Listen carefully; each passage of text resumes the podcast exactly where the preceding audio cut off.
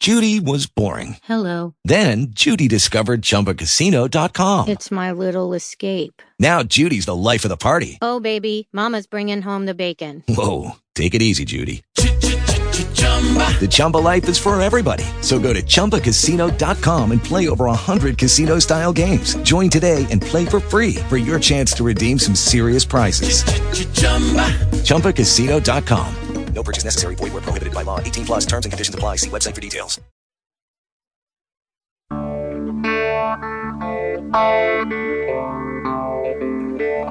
They're the in crowd. We're the other ones.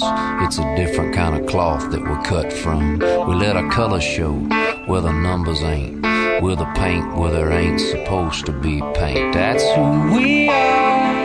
This is the Mike Heller Show. That's how we roll. Call the show at eight seven seven, seven two nine, one zero seven zero. The Outsiders. Send a tweet at Mike Heller Show. The Outsiders. Now, here's Mike Heller. I will get hot and I never get stained when we saddle up and ride on in the pouring rain. The Outsiders. I will the riders. I will the ones burning rubber up our tires. Yeah, we're the fighters. They all Oh, so we welcome you back in on a Tuesday afternoon. It's the day after. The Brewers won a division championship, the National League Central division title. That flag will fly at Miller Park for twenty eighteen and beyond. Now you get to wait a little bit, and you get to wait about what's going to go, go on tonight at Wrigley Field in Chicago. And now there's no safety net for the Cubs and the Rockies. Yesterday's playoff games in Los Angeles and in Chicago were games played with a safety net. Although it was one and done, the loser was not done. It was double elimination. Now it's to single elimination. They both lost, so a second loss sends them home. Then you get into the true postseason. And I've got a beef that I have with Major League Baseball, and it really is, uh, this is a little bit personal, but just in the general sense, uh, the beef can be had for Houston Astros fans and Cleveland Indians fans, who will play at two oh five Eastern Time, one oh five Central Time on Friday. Major League Baseball has an issue. Its issue is too many people say that they're not doing enough to grow the game. Baseball's such a regional marketed game, right? Uh, Mike Trout's the best player in baseball, doesn't have a national persona. Just because baseball is a regional market-by-market game. Incredible attendance figures around the, the, the country where Major League Baseball is concerned. The Brewers, what, they hit two point eight million in a market size that's one point five million people. Literally nine times smaller than Chicago. And the Brewers still draw two point eight. It baseball is healthy with this exception. If you're going to grow the game to national t- TV audiences, you can't play weekday day games in the postseason. Yesterday's the aberration. You've got to play wildcard games tonight. So one game playoffs had to be played during the day yesterday. That's the aberration. It's rare. It's never happened that they played two in one day. But to begin the postseason with late afternoon games on Thursday and all four games on Friday, one of them starting as early as one oh five Eastern Time, or two oh five Eastern Time, one oh five Central Time, doesn't do any good. Let me be a consumer and make a choice. Start games at four thirty and five Eastern, or four thirty and five Central Time, and then have the other two games stagger and play a little bit later. Two networks, doubleheaders on both networks, and have the early games go off at four thirty. Both, uh, you know, if you have that the situation on Friday. Can you imagine any other major profile professional sport putting a playoff game during a weekday day? Never. Would the N B A ever play a weekday day game in the playoffs? Would the N H L ever play a weekday day game in the playoffs? They're in the only two apples-to-apples arguments you can make. The N F L's never going to play a weekday game um, in, in the postseason. Certainly if they did, it would be at night, never during the day. And the N C double A tournament's not a fair comparison. There are two days of day games, two days of day games, and they're always the same week every year, and your team, you know, has a just, what, a fifty-fifty chance of playing in them, and it's the round of sixty-four, and you know about it forever and ever. So I, I have an issue with baseball on that front. Shouldn't be upset on a day like today. The Brewers are going to play in the N L D S beginning on Thursday. That will be a four oh seven. Friday is a uh, three fifteen first pitch. Both those games at Miller Park. So excited, but baseball has an issue. This doesn't do anything to help its issue. It's it's silly. Let the consumer choose. This is a money-driven reason that they go day game, day game, early night game, later night game. So you get four separate T V audiences. Let the consumers make a choice and leave it open to your consuming public to be able to choose those, to be able to, to manipulate a schedule in some way, shape, or form that they can and have the option. That's just my opinion. I'm get off my soapbox here in a moment. Uh, I welcome in John Audius to the program. Hello, John. Hey, fellas. What's up? It's amazing you brought up this topic because it's actually in our big three at three. Oh, how'd that happen? I don't know. We talk about this? Should we do it? Yeah. This is the big three at three. The top three trending sports stories this hour. Number three. Do you have an issue with afternoon start times? Oh, the Brewers will start, start over. at four time. Thursday at four oh seven, Friday at three fifteen. And then Sunday at three thirty-seven. Those are the first three games. Sunday's a pretty N L D S. Good deal, right? I yeah, mean, it, we don't know if it's in Chicago or Colorado, but Sunday is right after the Packers game finishes. Packers is a road game, so it doesn't end up being um, one of those. Perfect timing. Yeah, it it's just, actually it's Sunday works timing. Out different. And, and listen, I it certainly could have been head to head or opposite of Badger football, where I'm concerned, which would personally have caused an issue. It it didn't happen that way. That's just the luck of the draw. I have no issue with scheduling on the weekends. Luck of the draw. Um, no, I guess I don't have a big deal or issue with this whatsoever. Well, okay, let me let, let me pull back. Can I pull back to a national front sure, on this? Sure. Let's not make this a Brewers story. Okay. If baseball's issue, part of their issue, part of their drive is to grow their game, how can you play a playoff game at one o'clock in the afternoon on a weekday? Well, let me ask you, and I'm more focused on the four or three o'clock start time. How many one o'clock start times do they have? Well, right now, it's only set through the weekend. So right. Friday, there's... So there's one so far. Yeah, Friday, but as, there's but a two oh five this... Eastern time game, Cleveland okay, and Houston. Yeah, yeah, okay, but as they whittle this down, and there are less teams in the D S, right? And then once they get to the A L C S, there's no... Are there afternoon start times? I don't know. In the A L C S and N L C S? Well, the game times haven't been set, John. But on Monday, October eighth, there are four games. They just haven't set the times yet. Okay. So next Monday, there's going to be an elimination game. Okay. It's going to be played on a weekday well, afternoon. So there are a couple of things you can do. You said no other pro sports teams do it like this. Listen, correct. Number one, ever. Overall, I don't have an issue. I, I think it's... It, it, Listen, is, it, can I talk for more than ten straight seconds? Would you have an issue if the N B A did this? Just, just no. Just let me get my thoughts in an order, and then take them, and then make words, and then put them out for more than ten seconds. Um, all right. So here's all I'm saying: if you did it the N B A way, you could, ex- you know, make this postseason even longer because, you know, the N B A likes to drag out its postseason, and you have all these off days in between games. And I'm looking at the twenty seventeen N B A playoff schedule, and this is not, uh, this is Eastern start times. They had games start at uh, ten thirty. They had games start at nine thirty. Um, they had games start at eight. I mean, so basically they went one early at seven and one later at nine or nine thirty. So when you talk about growing the game, I almost in a way feel if you want to capture, because we always talk about how can kids watch Monday Night Football? How can kids watch the N B A Finals? How can kids watch the N B A playoffs? They start so late. Well, now they're starting at a decent time when they get off at school. At least a majority of the games um, are, are uh, available for kids to view. Like, if we talk about growing the game, isn't that better than, say, starting Eastern time, eight, nine, nine thirty, ten thirty at night? The, the only people you worry about is the Eastern time zone. I don't mean you. I mean T V. I mean, so coming up on Monday, the uh, on Monday, October the eighth, Red Sox, Yankees, Astros, Indians, Brewers, whoever they're playing, Dodgers, Braves. They're going to play four games if those games are but, needed. Right, but right. I mean, they're doing it on Friday, mm-hmm. So Friday is the one that's in the bag already and, and and already set. How do you grow the game if you're a Cleveland Indians fan? Do mom and dad keep uh, little Johnny home from school? I mean, there's certainly one game that is going to have less eyeballs. for sure because of that start time. Yeah. So well, could, why so, can't why why couldn't you just go uh, stagger the games, John, and play five thirty Eastern time and eight forty Eastern time? Now, then you're going to complain, well, what about those eight forty Eastern time kids? Those kids aren't going to bed till eleven forty at night. Well, I'm I'm telling you that the the five thirty Eastern time game, if you're a West Coast kid, you don't see that game at all. You're at school. You're at work.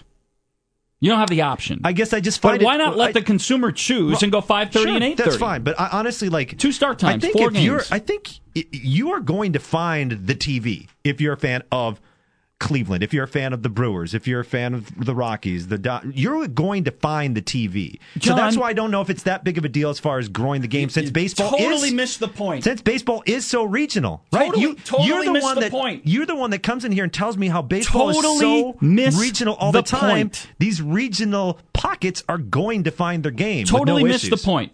Two start times in the in the late afternoon, evening. Gets a much bigger four-game audience. It's just split four ways, two ways each time. Who's watching the one oh five game? On the West Coast, that one, that two oh five Eastern time game for the West Coast is eleven oh five in the flippin' morning. So now, for the first time ever, we care about the West Coast. Well, John, shouldn't we have always cared about the West Coast at well, we, some level? I guess. It, it, it, you know what this is? This is greed. It is four individual television window start times. Four individual start times to get uh, two different networks, back-to-back doubleheaders. And they don't have any issue with it because they get four start times. But if you're trying to grow the game, why don't you let regional audiences all over the country choose? Otherwise, those people get home from work. Oh, I don't really care, but did somebody win that Cleveland-Boston or the Cleveland, uh, whoever the heck, Houston game? Mm-hmm. Because I don't really care. I'm not from Cleveland or Houston. But listen, if it's on at five thirty... and I get home from work, and I'm saying, hey, I haven't seen the Indians play a whole lot of baseball this year. Now I have the option. Or do I want to watch the other game? Right, I get oh, it. I get the choice? And I'm oh, not, that's fantastic. I'm not saying you do this. I'm just saying in general terms.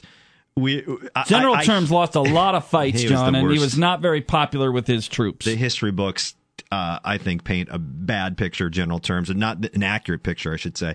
Uh, but in general terms... I hear the storyline that some of these games start too late. And then so a, a sport like baseball says, all right, four, at least for the Brewers, four your time, three your time, three thirty your time or whatever.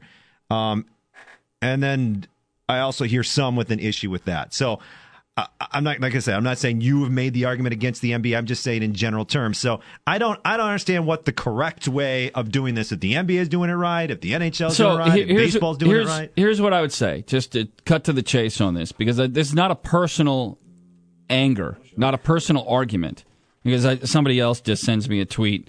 Uh, absolutely, if the Brewers play Monday at one o'clock, my son's not going to school on Monday. Chad, I get it. That's not what I'm talking about.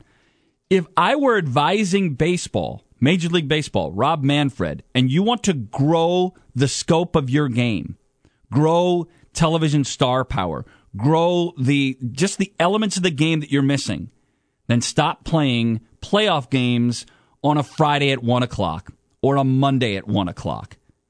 you just, that's, you're going opposite soap operas. What are you doing? I'm just saying, if you were advising Major League Baseball on growing the scope and, and the footprint of your game, stop playing weekday, day playoff games. That's what I'm saying. Listen, nostalgically, I love it. I think it's fantastic because I'm a little bit nostalgic watching a day game from Boston or New York or Cleveland with the sunshine and it's cold, and that's cool.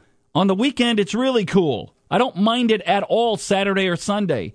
Where I'm bothered, just from baseball in general terms, why are you playing a playoff game on a weekday day? Yeah. No, I mean, that's I, the point. I understand. I understand. It's not a Brewers argument. Yeah, I understand it. I guess my bottom line, if I had a bottom line on this one, which is still up for sponsorship, by the way. Bottom line, brought to you by General Terms. Um, I mean, attendance numbers, by the way, right? I mean, you always talk about attendance numbers and how baseball is... is people want to go out to baseball games more so than ever before. I'm like, just saying, I, baseball attendance is not the issue. Ba- I mean, right? I mean, there so, are markets so, where it is an issue. I mean, like, the, yeah, yeah, exactly.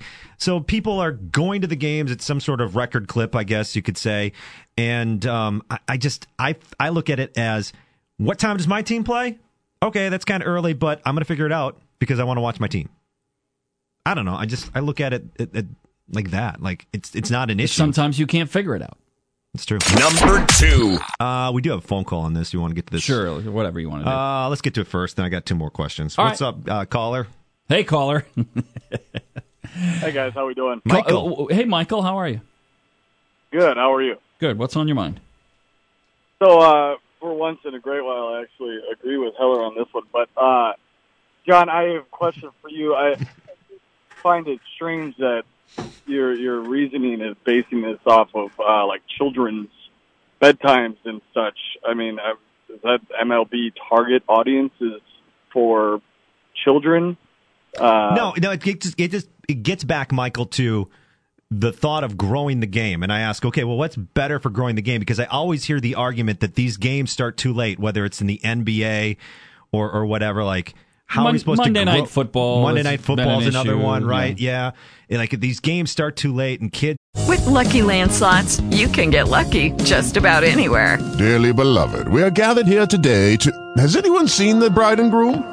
Sorry, sorry, we're here. We were getting lucky in the limo, and we lost track of time. No, Lucky Land Casino, with cash prizes that add up quicker than a guest registry. In that case, I pronounce you lucky. Play for free at Lucky Land Slots dot com. Daily bonuses are waiting. No purchase necessary. Void where prohibited by law. eighteen plus. Terms and conditions apply. See website for details. Have to go to bed and blah, blah, blah, blah, blah. How do you grow the game? So that's, I'm not talking about ratings. I'm talking about the growth of the game.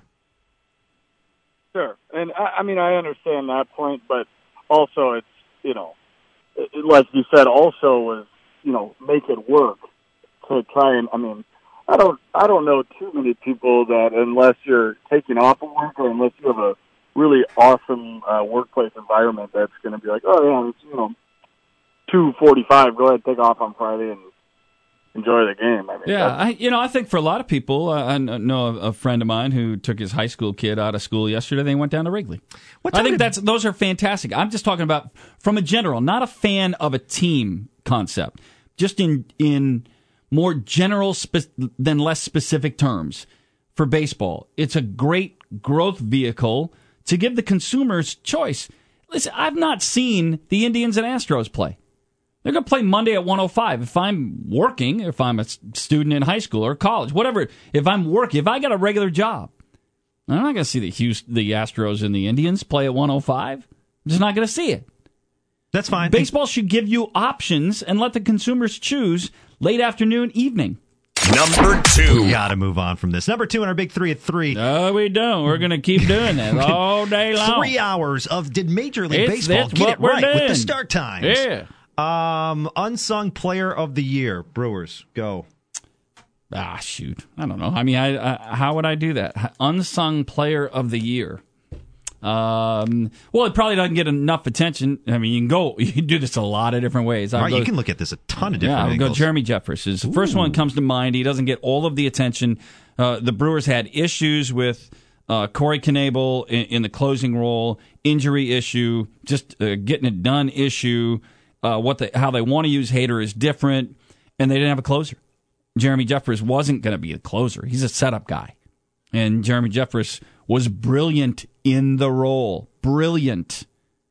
So I, I would put, I would list him as an unsung hero of this team. Absolutely. Here's somebody who got a lot of praise early on, but I mean, I know the second half of his performance didn't really warrant much. Um, but Jesus Aguilar, right? I mean, going into this season, if I had told you that Jesus Aguilar had the numbers that he had, what would you have said to me? John? Well, yeah, he's not. He w- it wouldn't like, have been on, in man. Play, right? But I would say this. I mean, the dude was an all-star, right?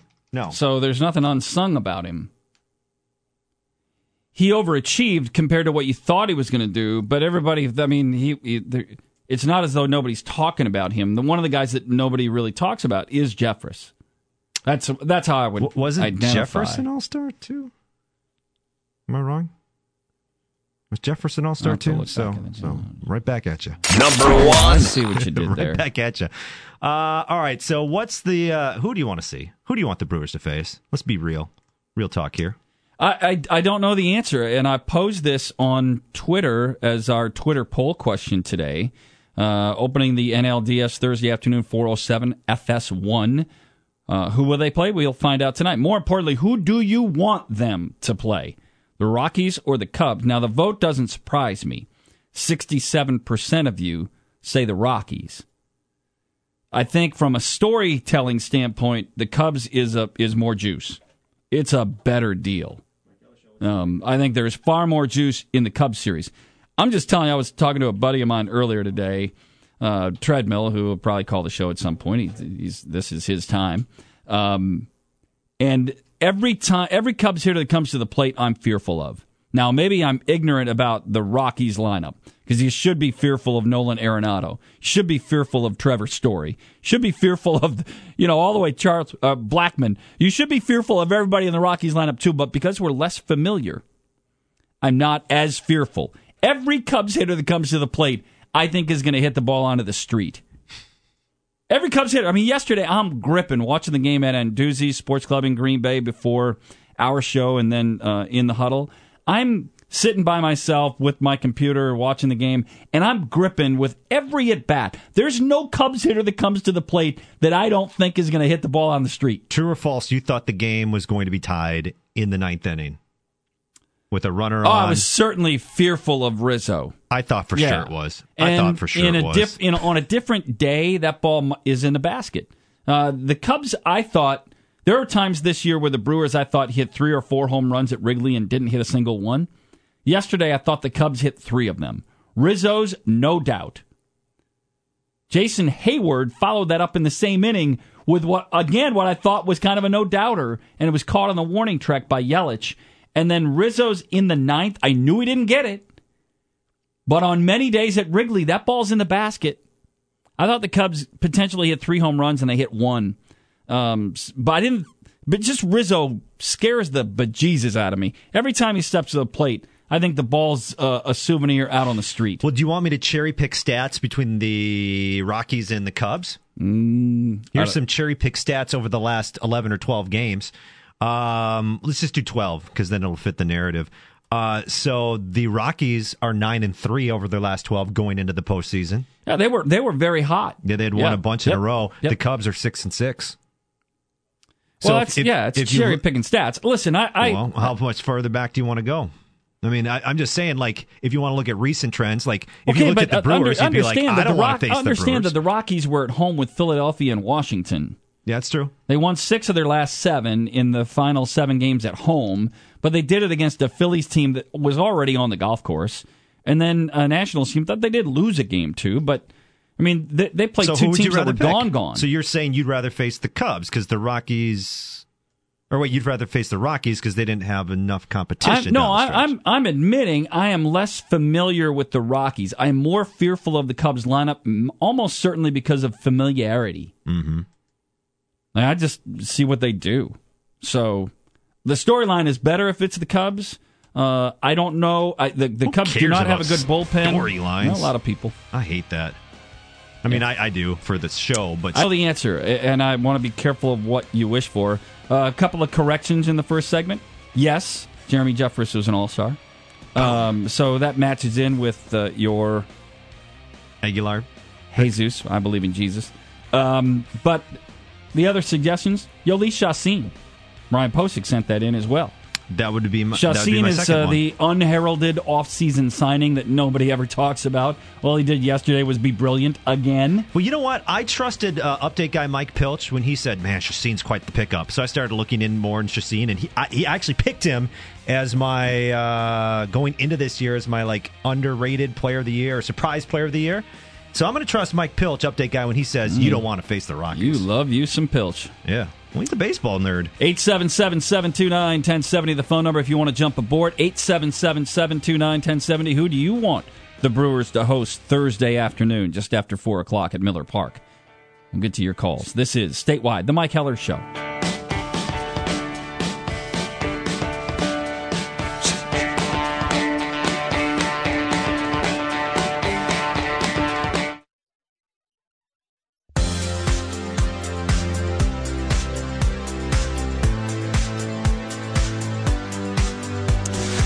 Got this email in from E J talking about the choice of who you want. Who do you want? Rockies or the Cubs to start the N L D S at Miller Park, four oh seven on Thursday. He said, love the show. Appreciate that all the time. I think there, this is a no-brainer. The answer is the Rockies. I'm not sure either of the two teams is significantly better than the other. That being said, how bad of a punch in the gut would it be to have the Cubs end our season? If the Rockies win today, Cubs fans are not going to walk away cursing the Rockies. They'll be cursing the Brewers because we, Brewers, wrecked their season. In that scenario, we've already won. He doesn't want to see them again. And I get that. That's the...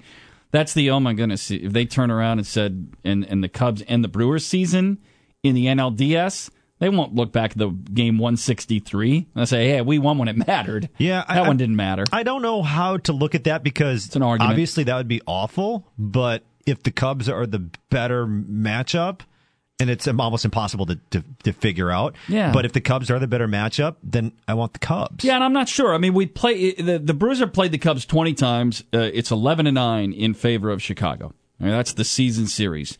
Uh, you just you don't have the same sample set with the Rockies. I mean, one of those sample sets all the way back in April. Don't hardly count anymore. And at least, you know, if Quintana will throw against you, even though um, Quintana started yesterday's game, right? The argument is... They took him out with like a low number of pitches yeah. and just allowing one run, and maybe that wasn't the best decision. So just to know Quintana still has their number, and, and perhaps feeling fortunate that you're able to beat the Cubs yesterday, uh, that is kind of um, scary, for lack of a better term. How about some phone calls? Because John, we've let's got, do uh, phone calls. Got, Bill Huber is going to be after the bottom of the hour, right? Jim in Wausau. Hi, Jim. Hey, how's it going, guys? Good. Hey, um, you know, so I was, well, first of all, I was at the Packer game on Sunday, and I think more people were talking about how the Brewers are going to do rather than the Packers, but that's just beside the point. That's how excited everybody is in the state. But my vote for unsung player of the year for the Brewers is Eric Kratz. Yeah, that makes sense. I mean, his his numbers won't wow you, but he was uh, he was solid. He did the things that you need, that, and he had to play a lot. I mean, Kratz he had, yeah, he had to play a lot because of Peña's injury.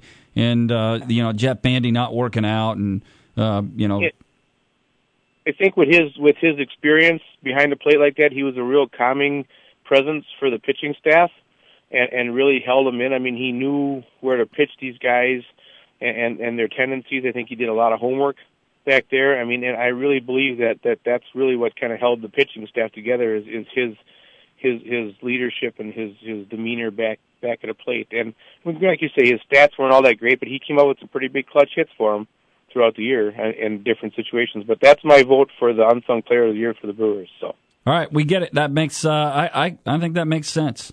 Uh, the Brewers, by the way, last saw Colorado on August the fifth. They won two out of three in Milwaukee, and prior to that, they won um, I believe two out of three in Colorado. All things being equal.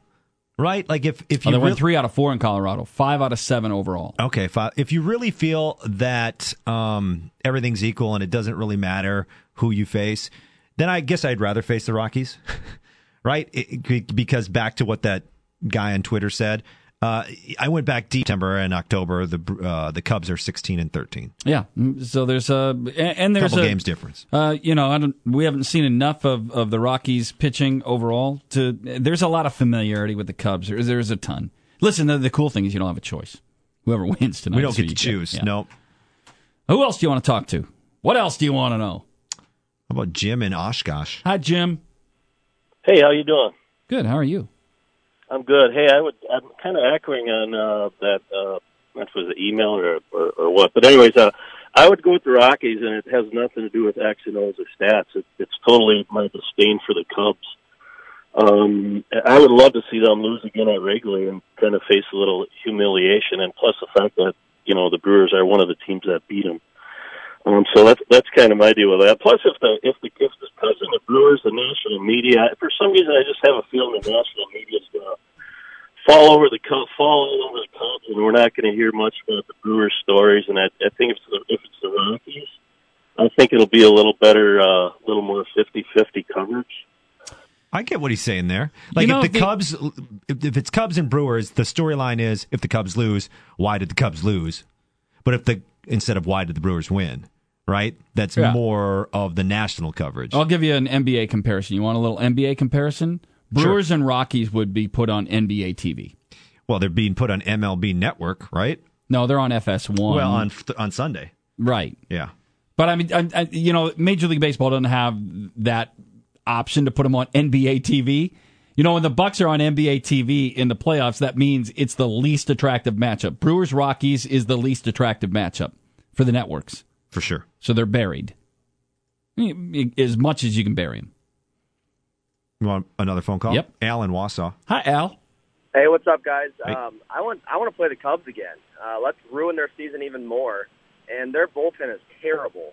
I truly think that they're a good matchup for us at this point in our season. Uh, and a side note uh, about the scheduling, um, the Sunday game is on the N- MLB Network. That is horrible for a lot of people that don't get that station. Uh, I think that's going to be a big problem along with the times. At least it's after the Packer game, though. Yeah, I, I get it. Um, that does bother me, but I always understand how the N B A does it, why they do it, because they're trying to up the subscription numbers. I mean, that's what they're doing. It, it, there's a business reason behind it. I have a bigger issue with the weekday matinees in the playoffs than I do with the M L B Network. I understand the purpose there. Um, and their broadcast partners are N F L partners. So when you're playing on Sunday, it limits their opportunity because Fox is a big partner and you can't throw games on Fox. Yeah, I, I get that, but it's just, I mean, the Brewers game's kind of taking precedent over the Packers right now, and I just feel like M L B Network's going to have a lot of people struggling to see the game unless they go to the bar.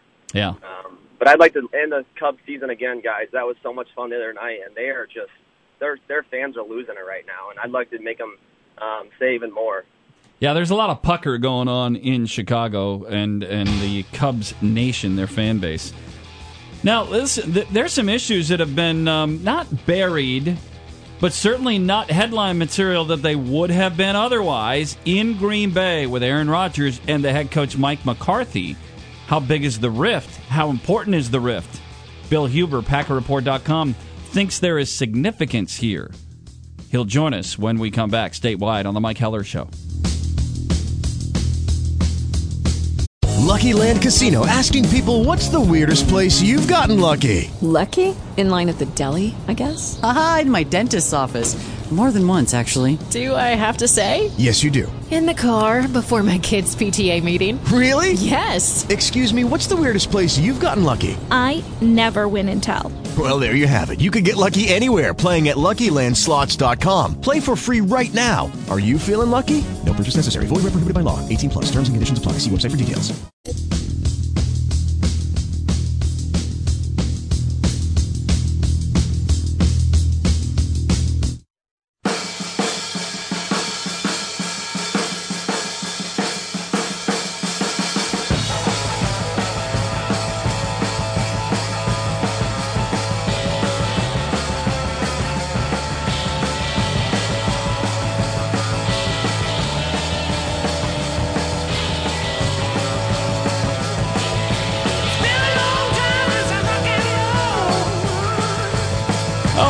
Is our Green and Gold Insider joins a couple of days a week on the program, Tuesdays and Thursdays, brought to you by Schwartz Insurance. Schwartz Insurance, be sure. Bill, uh, you know, yesterday's one of those days where, certainly in Green Bay, the Fox River Valley, uh, which is where I was yesterday, the storyline still ends up being the Packers, but it did get buried a bit by what was going on with Game one sixty-three in Chicago. Otherwise, I think the headline is Aaron Rodgers, Mike McCarthy, and, and I think you think...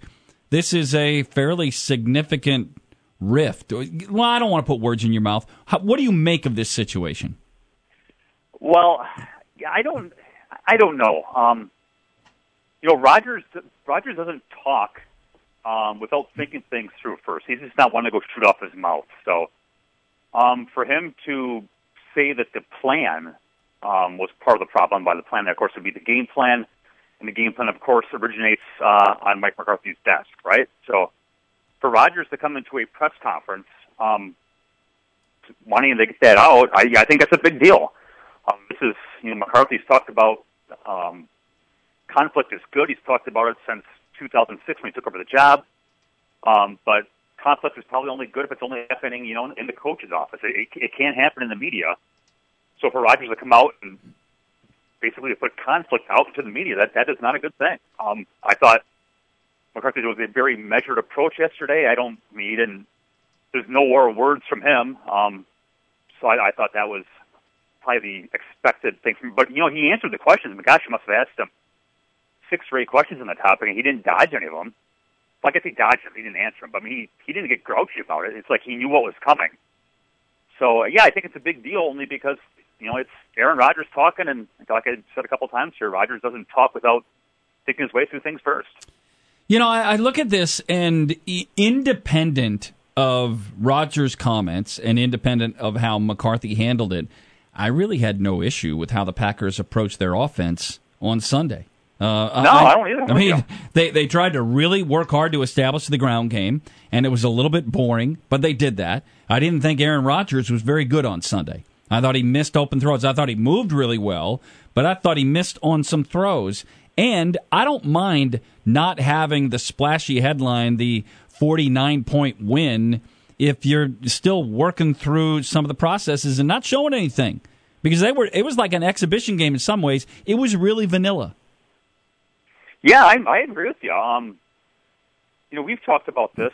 Um, they need to run the football. I mean, I mentioned it to Rodgers at his locker last Wednesday. That don't you don't you feel like they need to run the football to make your life easier? And, and, and he said, "Well, I, I, don't, I don't need my life easier, and I'm here to, you know, they pay me, yada yada yada." But man, I went through the numbers in my big preview on Friday, where and they they they had run the football less than almost every team in the league. They had run it less on first down than almost every team in the league. So here you got a team that's not running it on first down, and their first down offense in general stinks. So therefore, their third down offense stinks because they've just been saying, it's not math, right? If you throw an incomplete pass on first down, it is now second and ten. Tough stuff there, right? So I thought they, I thought they needed to run the ball. Um, I think McCarthy agreed they needed to run the ball, so they ran the ball, and it worked. Um, they ran the ball well. Um, they ran probably more play action than they have all year. Um, the play action worked. So, yeah, I didn't have a great issue with it either. I mean, they dropped five passes.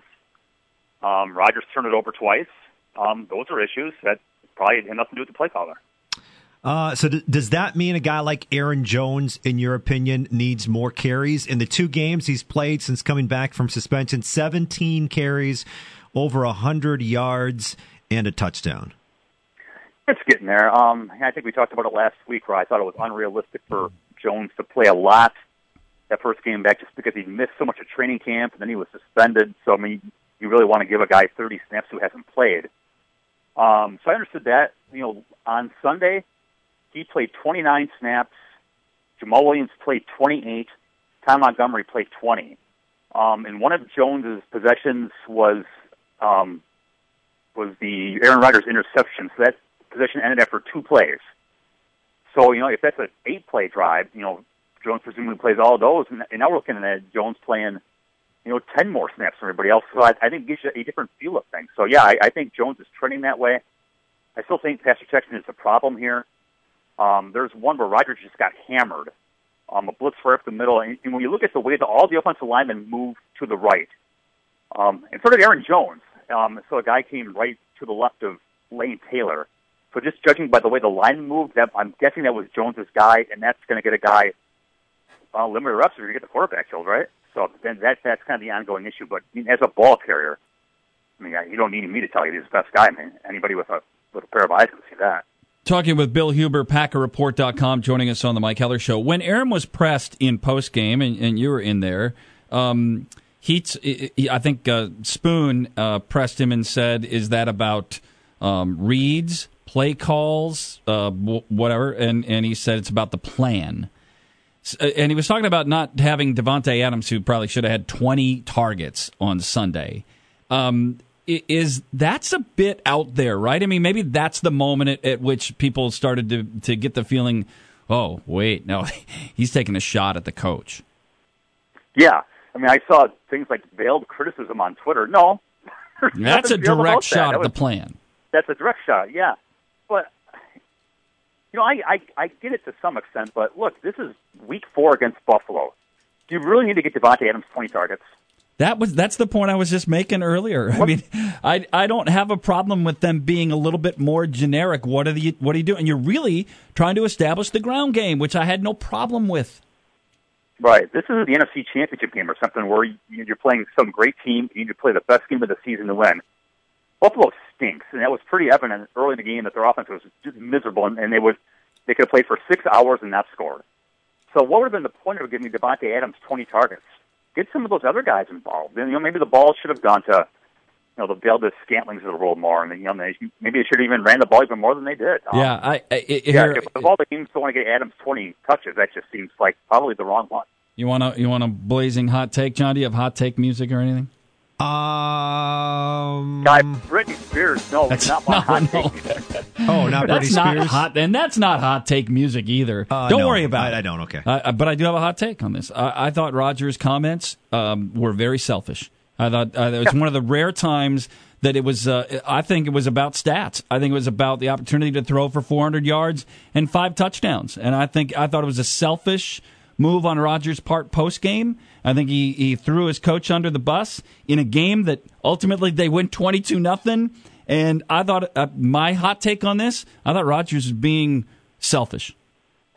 Yeah, I was not in on Rodgers on Sunday. Uh, I was, you know, locker room goes on at the same time, so me, myself, and, you know, Jason Wilde and Robert Moss, we kind of split up, so I was not in there. But, you know, Wednesday or t- tomorrow at the locker is going to be interesting when Rodgers talks. Um, yeah, I mean, I, I, I, I want to know I want to know why. I want to, you know, if you wanted to get Adams twenty targets, why, why didn't you just throw him the ball twenty times? I mean, ultimately, he's the guy throwing the football. So, yeah, there, I think there's a lot of unanswered questions, and I have a feeling Rodgers is going to shut down tomorrow. I think he's going to say that we are um, – taking out of context or misreading what he was saying. Yeah, yeah. Um, because he never, he didn't say Mike McCarthy by name, so he's kind of giving himself the out. But yeah, I, I, it'll be interesting tomorrow. I'm not, I'm not, I'm not sure what he's going to say. I'm sure he'll be very well prepared for what's to come. Yeah, and, and my last uh, take on this is I also think that this is not bad for the Packers. This is uh, a week four into week five motivational moment. Uh, this uh, actually should help them rolling forward. Uh, what else are you working on that we can see at uh, Packer Report dot com this week? Well, I'm going for some stats. I like I like my stats. So, you know, McCarthy always says that after the first four games, you can kind of get a gauge on some things. So I'm I'm kind of digging through, like, four games of notes and putting some stuff together. So, frankly, I don't know what it's going to be yet, but I'll, I'll have something later tonight. I'll look forward to it either way. Billy, we, uh, we appreciate it. Bill, Bill, we appreciate it. Thank appreciate you. Your, appreciate your hot takes. Bill Huber, Packer Report dot com, joining us a couple of days a week, brought to you by Schwartz Insurance. Schwartz Insurance, John, be sure. You know what I'm saying? If you want to be sure, Schwartz Insurance, is, it allows you to be sure. No guesswork. Got it. Get you understand what I'm saying? Statewide, this is the Mike Heller Show. They're the in crowd. We're the other ones. It's a different kind of cloth that we're cut from. We let our color show where the numbers ain't. We're the paint where there ain't supposed to be paint. That's who we are. This is the Mike Heller Show. That's how we roll. Call the show at eight seven seven, seven two nine, one zero seven zero. The Outsiders. Send a tweet at Mike Heller Show. The Outsiders. Now, here's Mike Heller. I will get high.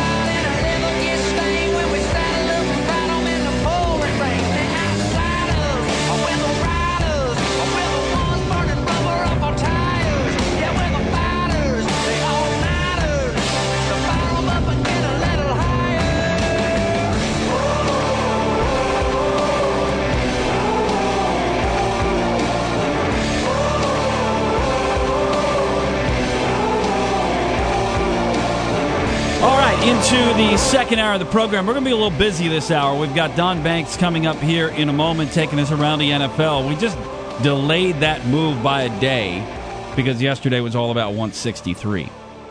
Jeff Patrikas will join us in about twenty minutes. We'll spend most of our time talking Badgers, and we'll see if he lives up to his end of the bargain on the script that I wrote out yesterday.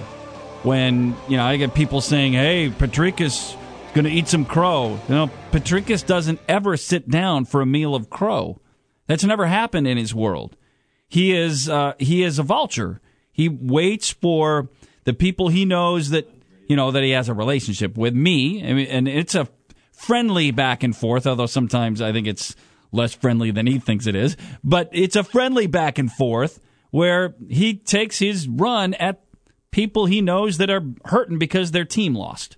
All right, so that can be Jonathan Brust. it, it, with the Cubs. It can be me with the Brewers. Uh, but there's nothing that Patrikas doesn't have a fan interest. So it's it's a absolutely a one-way street where he's concerned. He does take his run after those. Um, you know, he's like an ambulance chaser. He ta- he goes after the people that have been in a little bit of a wreck, and then uh, he takes on their situation and has some fun with it. And I never take it too seriously, but there's nothing you can do in return. He's never going to eat crow. There is no crow. He doesn't eat crow. There's no crow in tacos, I don't think. Depends on where you go. Uh, so we welcome you in second hour of the program here on a Tuesday afternoon. I'm Mike. That's John Oddies right over there. Hey, John. Hey, fellas. What's up? We're both wearing white headphones. You notice that when I went to the whites? Well, I mean, copied after you, you copied me? Yeah, yeah, yeah. yeah. You going to start wearing these kind of glasses? Yeah, I, I yeah. definitely need some new glasses for yeah. sure. Probably copy your frames. Uh, we're going to get to our Big Forward Four in a bit, but let's welcome in Don Banks, the athletic dot com, patriots dot com, brought to you by Metro Ford of Madison, where you get two years prepaid maintenance on any new or used car purchase, metro ford of madison dot com. Hello, Don Banks. How are you? I'm good, Mike. I th- I was sure that Yastrzemski was going to come through. I still remember it. I'm sitting yeah. and I'm watching at home, and it's the it's the playoff game against the Yankees, and I was just certain that Yaz would come through, and he didn't. Isn't it, isn't it funny that all these years, like forty years later, I can still remember that moment? Yeah, you, you can see Nettles catching that final foul pop. Uh, and kind of letting the ball come all the way down to his shoulder. Yeah, to his shoulder. Yeah, I um, I, I I've thought about that game a lot in the last forty years. I, I I didn't wake up remembering that it was forty years. I looked it up and I was like, son of a gun. Uh, I had just finished a, reading a book about a month ago that kind of recounted the whole pennant race and the um, the, the game in detail. And I thought I'm going to throw that out there and find out what everyone else was up to uh, forty years ago this afternoon after telling them what I was doing, which was coming home from high school my junior year, watching that game up on, in my bedroom by myself in a in a tiny little, uh, I don't know, whatever it was, twelve, ten-inch black and white black television. And white, yeah. So it's, uh, it's, uh, it is a memory that I found spawned a lot of a lot of reaction out there on Twitter this afternoon. Yeah, and, uh, a few of the proverbial, I wasn't born yet, which is superfluous, but yeah. you get a lot of that with Twitter. And that's uh, pre-wild card, so one-game playoff, but right. game one sixty-three was no safety net. The loser was done, and that's that was the case uh, that year with the uh, Bucky Denton and the Red Sox and Yankees. Well, let, let's bring you back uh, now to the N F L. Let's talk about the most recent occurrence, and that is uh, what we saw again last night, Patrick Mahomes. Uh, again, late drive, and he's doing some things that are that, that must see for the N F L. Like if he's on, I'm going to pay attention now. He's that kind of a guy. He is. Um, I think we saw two or three throws last night that just made you. It gave you that wow moment. You know, not only the left-handed throw, which I likened to better than anything Tim Tebow ever managed from that side um, of the ledger, but yeah, yeah. Uh, that that crossed the body back to the right. Um, there's something different about the ball when he throws it. For it arrives there very rapidly. It's in a tiny little window, and you know I've I've kind of- with Lucky Land Slots, you can get lucky just about anywhere. Dearly beloved, we are gathered here today to. Has anyone seen the bride and groom? Sorry, sorry, we're here. We were getting lucky in the limo, and we lost track of time. No, Lucky Land Casino with cash prizes that add up quicker than a guest registry. In that case, I pronounce you lucky. Play for free at lucky land slots dot com. Daily bonuses are waiting. No purchase necessary. Void where prohibited by law. eighteen plus. Terms and conditions apply. See website for details. I've been watching all the hype building about him and saying, okay, let's you know, let's see him struggle that first time. And he kind of, you know, the first half he did very little, and he had adversity in the fourth quarter, down ten, and he brought his team back in a tough place to play against a very good defense. What I loved was they, they chased him all over the field, but they, they couldn't catch him, and he still made great throws. It's, in some ways, he makes better throws on the run than he does from the pocket, which is saying something. So he's a he is must-see T V already, and um, Andy Reid knew what he was doing. It, I mean, it's too early, right? Four games into the first year that he's a, a true full-time starter after you know his last year kind of learning a little bit of what's going on. It's too early. But why does his game translate when others who have played that style in college have not translated to play that way at the N F L?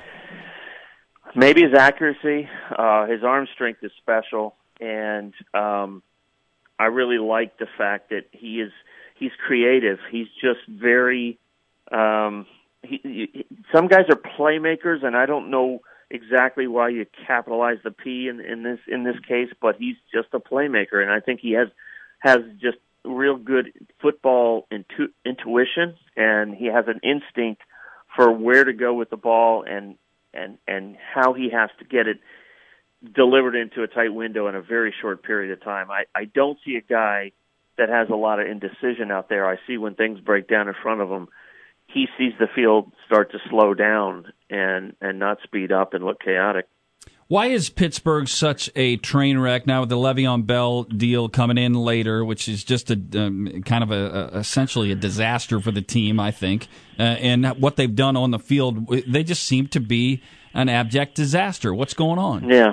I, I mean, I I don't know why. I, I just know that they've let things slip the last two, three years that we just didn't associate with the Steelers and a tightly run ship and a model franchise. It's just become...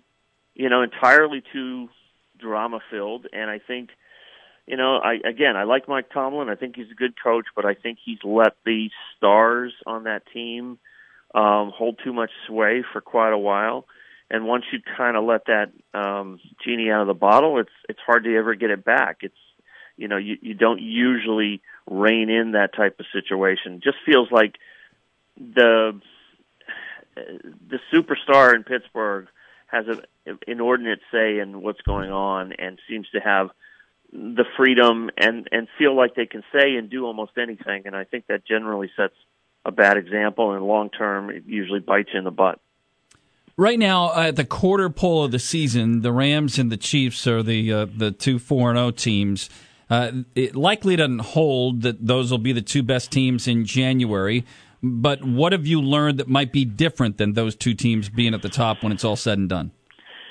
You mean which other teams I think could, yeah. could threaten them? Well, I think the Saints are kind of laying in the weeds right now, but they're playing really good football. They obviously lost their opener at home to a, a very um, surprising Tampa Bay team that's already had the bubble burst. But um, they seem to be a team that I think at three and one that is well-positioned, starting to really put things together. Now they get Mark Ingram back in the backfield after the four-game suspension. Haven't suffered a lot of injuries that I that I can remember.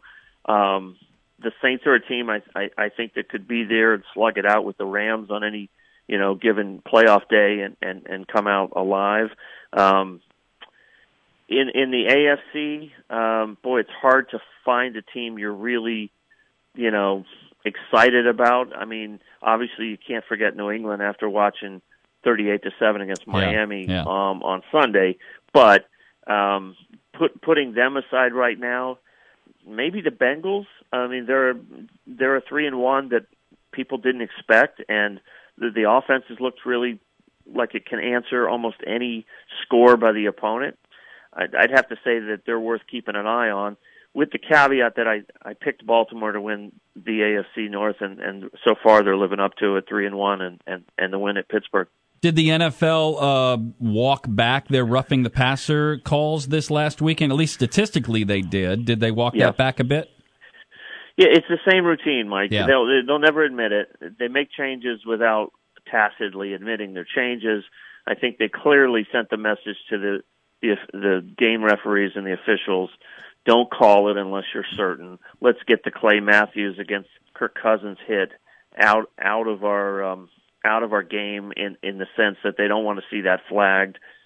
So I think they made the change just just as they made the non-change with the lowering the helmet rule in preseason, and the numbers dropped dramatically between uh, week two and three.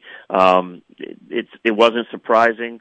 I know there was a call that was against. Uh, I want to say Oakland against Baker Mayfield in the Cleveland-Oakland game that a lot of people thought was pretty light. But I don't think it's any coincidence that we're really not talking about roughing the passer for the first time in about three or four weeks. Uh, take us through the play clock uh, that expired last night. I know it's an issue in the in the Monday Nighter, obviously, because it's prime time. Um, were there was there not an ability to challenge that? And if it is, is that is it not a challengeable call in the National Football League? I, I don't believe it is. Um, but you can challenge twelve men on the field, where they can go back and see if the twelfth man was on the field, but you can't challenge play clock? I don't believe you can challenge play clock. Play clock. It's uh, one of those rules that Seems reasons silly. we don't even understand right. is out there. Yeah. Yeah, I don't, I don't get it. It's just silly to me. I, I, I don't get it. It's, it is silly. It is silly, but you know, I I don't want to say it was splitting hairs. It wasn't. Yeah. It was it was fairly obvious, but they did slow it down and line it up. There's always been kind of that half second mechanical for the time it takes um, for them to see it, recognize it, and call it. And I think it was within kind of that, you know, whatever you want to say, that that ha- heartbeat, that one beat of uh, of. You know, this is so close, I could call it. When you slow it down and freeze it, you can see it. Um, that's really not why Denver didn't hold on to the lead, but I understand. Yeah, I understand the angst. Yeah, and, and last thought here, and that and that is about uh, what we've seen so far from the Cleveland Browns, which they seem to be a pretty darn exciting team to watch. But uh, Hugh Jackson and that staff has, you could see them being four and oh right now, couldn't you? No, it, it wouldn't be a stretch at all. I mean, they are their. It's kind of like they they keep both teams in the game at all times. Right. You know, it's like the, no one's ever eliminated. Um, I wrote a piece before the season started that the Browns are relevant again. I think that's I think that's the only way you can put it. They're relevant. They're they're still a little bit of the old Browns that they have to fight off each and every game, but you can see the talent. You can see the potential. Um, you look up and they're. They're one, two, and one, and you're like, how? They could be four and zero, um, but they're the Browns, and I guess they're not going to shirk that in a, in one short month of regular season football. Would it be any fun if we had our Brewers and your Red Sox in a World Series this year? I would take that. I mean, we're, aren't we talking uh, number one versus number one? Yeah, if that was the case, right? Yeah, um, home field versus home field. Yeah, that would be that would be a lot of fun, and um, you know, who knows. Postseason baseball is a total crapshoot. Yeah, it is. If you'd have talked to me um, on Saturday after the second straight bad loss to the Yankees, I was thinking New York's going to win the first round in four. But Oakland could win that game easily tomorrow night, and uh, the Yankees could be put to sleep for the for the winner. So we'll see. I was rooting for the Brew Crew yesterday. I know that. It was it was great to see, and I like um, I like a little changing of the guard. Well, and, and the Brewers uh, fans, including us, are having that question of who they'd rather see, Colorado or Chicago. As a Red Sox guy, who would you rather see, your longtime bitter I, rival or the Oakland A's? It's absolutely easy for me. The, the pain of losing to the A's w- would be nothing compared to the pain of right. losing to the Yankees. So, so it's I, all about... I will take. Yeah, it's absolutely all about. Uh, my pain, and I would not want to get eliminated. I would not want to get eliminated by the Yankees. I would think a Brewers fan would feel the same way about the Cubs, especially after vanquishing the Cubs yesterday. You really don't want to go then stare them down again. So yeah, that's why how would I, you want to? Yeah I, yeah, I totally get it. We are of like minds. Uh, Don Banks, we always appreciate it. We'll talk to you next week. Thanks, guys. Don Banks, the athletic dot com, patriots dot com, as well as time here, brought to you by metro ford of madison dot com. Doesn't that make sense? Yes. Every I was just going to say, so Brewers fans, you're not alone. Every fan base does not want to lose to its rival. And it's more about the pain than it is the the pain is greater yes. than the joy is great. Yep. You think about, like, would it be awesome if the Red Sox beat the Yankees? In Heck Don's yeah. case, like, he would love that. Would it be great if the Brewers eliminated the Cubs? It would be amazing. But on the flip side, like, that isn't as good, or it doesn't reach the same level as what it would feel like if you got eliminated. And because of the unique circumstance of this, the Brewers have already eliminated the Cubs. Eliminated. As eliminated. I, eliminated, as well, I just said. Well, it's like said. Emojis. It's so weird. Uh, so they, the Brewers have already done it once to the Cubs. That should be enough for the moment. I guess I'd rather see the Rockies because, to Don's words, I agree, the pain of having the Cubs then uh, potentially eliminate the Brewers in the D S is too much. So are you on record then? Rockies? That's I want the, the Rockies. That's the matchup you want? There's more juice in the Cubs series, but I want the Rockies. Too painful if the Cubs were then to turn around and eliminate the Brewers. No, I don't know what it's Especially been like. Especially if they did it in Milwaukee. I don't know what it's been like recently, uh, like within the last month or whatever. Um, but I was looking up team E R As because I was trying to figure out, okay, doesn't it really come down to, because Quintana still scares me. um, as as a fan of the Brewers. So I said, okay, what about like team E R As? How's that look? And I, like I said, I don't know how it compares to like if that's just a, a hot start for a team and then they finished uh, poorly. The Cubs are second in the N L in team E R A. The Rockies are twelfth. I don't know what that stat means in the whole grand yeah. scheme of things of one hundred sixty-two games, but maybe I want the Rockies. Maybe you do. Maybe I want the Rockies. Uh, you want to uh, take a break here and get to Jeff Patrikas? We'll skip our big forward four. More than you ever. Good with that? You. That's a lot of want to to get to our interview with Jeff Patrikas. How is he going to address the elephant in the room, which is the Brewers beating the Cubs? Who brings it up? He won't bring it up. You have to bring it up. He'll sit back and be like, "We're talking about your football." Like he, will, I guarantee you, he won't bring it up on the air. Well, let's see. Well, if he doesn't, do I? For sure. How? Because people want to hear. You this. Figure out a way to, for me to bring it up without. Because I, I, I mean, I could write Patrikas' script. He is in the power seat here. You know, if you have to make the first move in tic tac toe, you lose. Is it the other way around? This is the Mike Heller Show.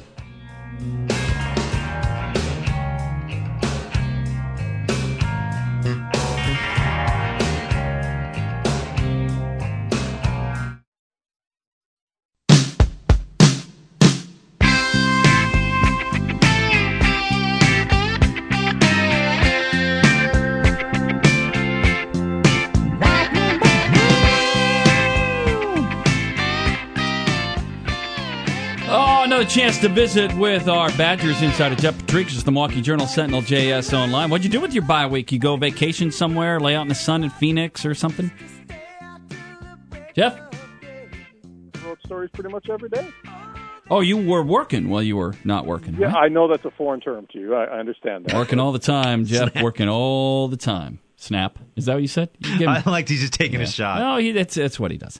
Um, all right, so let's... Uh, let, Obviously, the Nebraska is coming in this week, and we've talked about this a little bit uh, over the last few weeks. Nebraska is not ready yet. I mean, Scott Frost has some work to do with the Cornhuskers. They're just not very good right now, right? Yeah, they've got some individual players with some talent. Uh, the quarterback, Adrian Martinez, uh, the tailback, Ozigbo, um, a nice linebacker, Mohammed Berry. Uh, really nice uh, corner who battled Purdue's guys all last week. Um, but overall, uh, the talent level isn't what Frost wants it to be. The strength level isn't, you know, physical strength isn't what he wants to be. He, he mentioned that in Chicago uh, down for the preseason meetings. And, you know, they're, they've had double-digit penalties in every game, and they are not good enough to overcome that. I mean, the Purdue game last week, there were six first downs they gave away, kept drives alive with penalties. Five of them were personal fouls. You just you're not going to win games against anybody against anybody doing that. What is uh, what is the benefit? Biggest benefit maybe for Wisconsin with the timing of which you don't control, but having a bye week from a health standpoint. Uh, the two guys who jump out more than anybody else would be uh, Van Ginkel and Xander Neville. Um, both of them had ankle issues. Um, you know, both of them played just a handful of plays against Iowa, and you could tell. They weren't one hundred percent. They were just trying to give the team something. So those guys in particular needed it. Uh, remember Tyler Biadasz, the center, he went down in that game as well. So I'm sure he didn't mind having a week off to rest up his ankle injury. So, and, you know, it, you're, you're, the only time, guys will tell you this, the only time you're really healthy is the first day of camp. Yeah. So guys got a chance to kind of kick back and relax mentally as well, um, and then prepare for what's going to be a grind as they try to the division title. Jeff, what did you make of the, the way it wrapped up, finished with Penn State, Ohio State uh, in Happy Valley on Saturday night? Some of the criticism, I think, warranted at uh, at Franklin on the, the final call. What did you make of the result? Well, uh, you know, Franklin, you know, talked about it after the game, but uh, the Associated Press got a hold of the offensive coordinator, which is rare because Franklin doesn't let his coordinators talk. I don't even let his assistants talk. But uh, the guy explained what his thought process was, said, you know, made a bad play call. Um, I think that was kind of obvious. I mean, you, the kid they gave the ball to hadn't been effective running the ball all night. The biggest thing is, if you call a pass play with Trace McSorley and it breaks down, you've got his feet to help bail yeah. you out, either by running it or maybe buying time and finding an open receiver, which he Lucky Land Casino asking people, what's the weirdest place you've gotten lucky? Lucky? In line at the deli, I guess? Aha, in my dentist's office. More than once, actually. Do I have to say? Yes, you do. In the car before my kids' P T A meeting. Really? Yes. Excuse me, what's the weirdest place you've gotten lucky? I never win and tell. Well, there you have it. You can get lucky anywhere, playing at Lucky Land Slots dot com. Play for free right now. Are you feeling lucky? No purchase necessary. Void where prohibited by law. eighteen plus. Terms and conditions apply. See website for details. You had done effectively all game. Um, so you basically took your probably most effective offensive weapon out of the equation. Um, and I don't care if Ohio State stunted into it. That was not a good call. But that said, they should have built up a bigger lead early in the game than they did, um, with some execution issues that, that were prevalent. So the game was lost at the end, but also early when they didn't build up a big enough lead, and then they give up, you know, two quick scoring plays, scoring drives, excuse me. The, is the result good, bad, or indifferent for Badger fans? Well, if you want to look down the road and say, if this happens and that happens and that happens, and if Wisconsin goes unbeaten and they face Ohio State in the Big Ten Championship, maybe they can get into the playoffs. But that, that's so far down the road, it's it's foolish to speculate. But, yes, that would be the only benefit uh, if you want to if you want to look at it from that perspective. As I watched Penn State play earlier this year, I wasn't as impressed. Um, I don't know what your thoughts were. Were you more impressed? Is it more of an, uh, you know, that they're a, an elite team right now by, based on what you saw? Well, let's let's look ahead to when Wisconsin is going to play them in, in Happy Valley. That offense is going to give Wisconsin's defense issues, both with McSorley, with him throwing the ball to some receivers who are probably going to be licking their chops against Wisconsin secondary when they look at the tape. Um, so that's one thing. Now, the thing that you have to remember, people said, well, Penn State's defense didn't do this and didn't do that, which is true, but Ohio State was averaging more than fifty points a game coming in.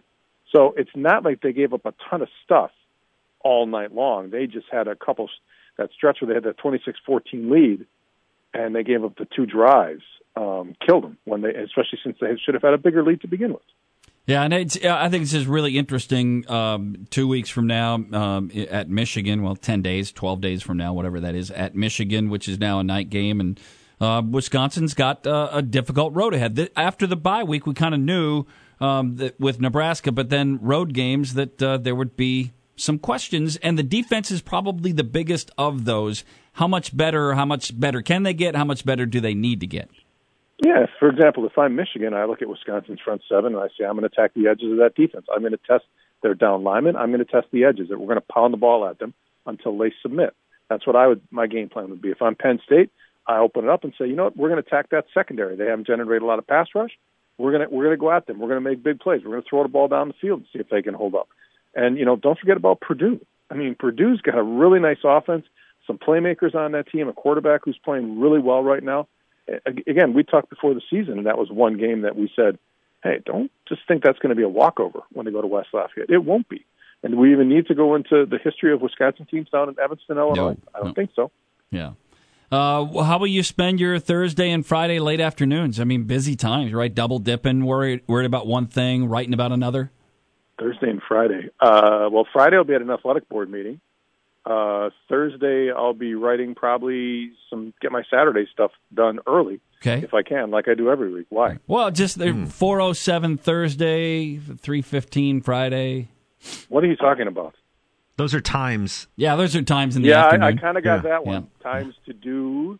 Um, just all right. No, no worries. Uh, just thought I'd no, bring it seriously, up. Seriously, what, what are you talking about? Uh, the National League uh, Central Division oh, champion Milwaukee no, Brewers. I will... won't be watching them. I didn't watch the two games yesterday. I won't be watching them. Come on, just a little bit. You'll tune in Sunday. No. Yeah. Now, did, I'll be working. Did yesterday's result just bring you a little bit of joy? Yes, I was glad to see the Dodgers win because I knew Melissa Kim from Channel three would be excited by that. What about your mom? Uh, you know what? I just visited her and I didn't even talk to her about it, but she'll be pumped to see the Yankees play tomorrow. And she'll be probably cheering for the Rockies tonight because she hates all things Chicago.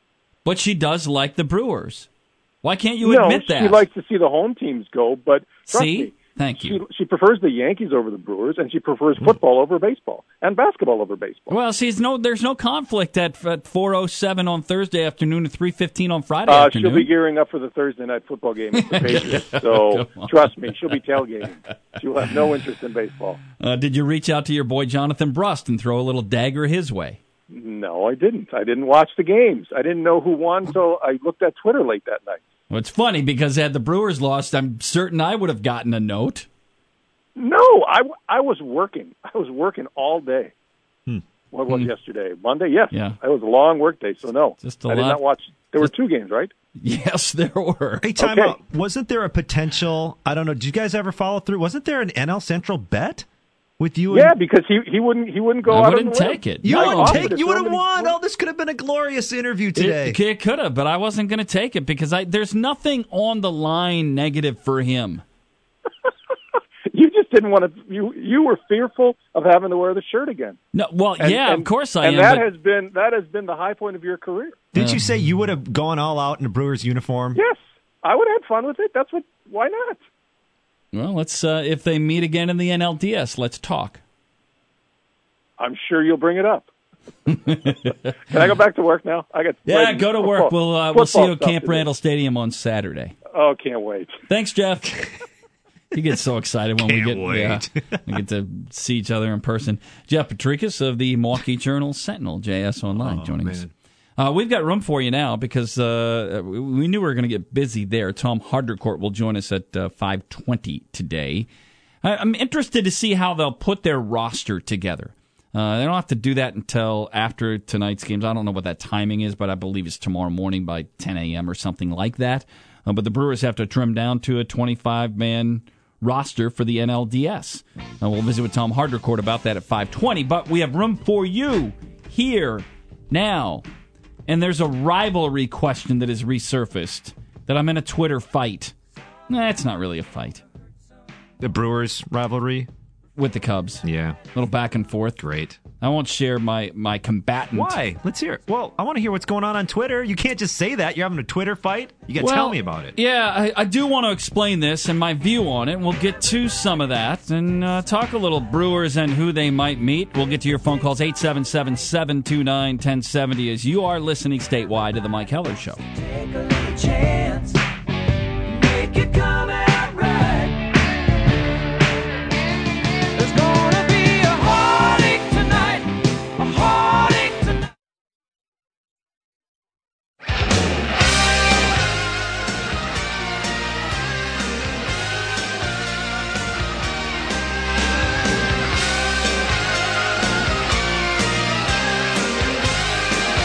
So went a little back and forth with Dan Needles, who you hear on our Milwaukee station during the midday programming, if you're listening on the Big nine twenty.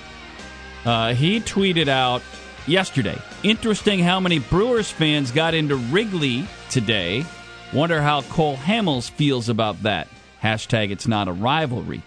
Uh, there's another Milwaukee radio show host that said um, that Cole Hamels was two hundred percent accurate when he said it's not a rivalry.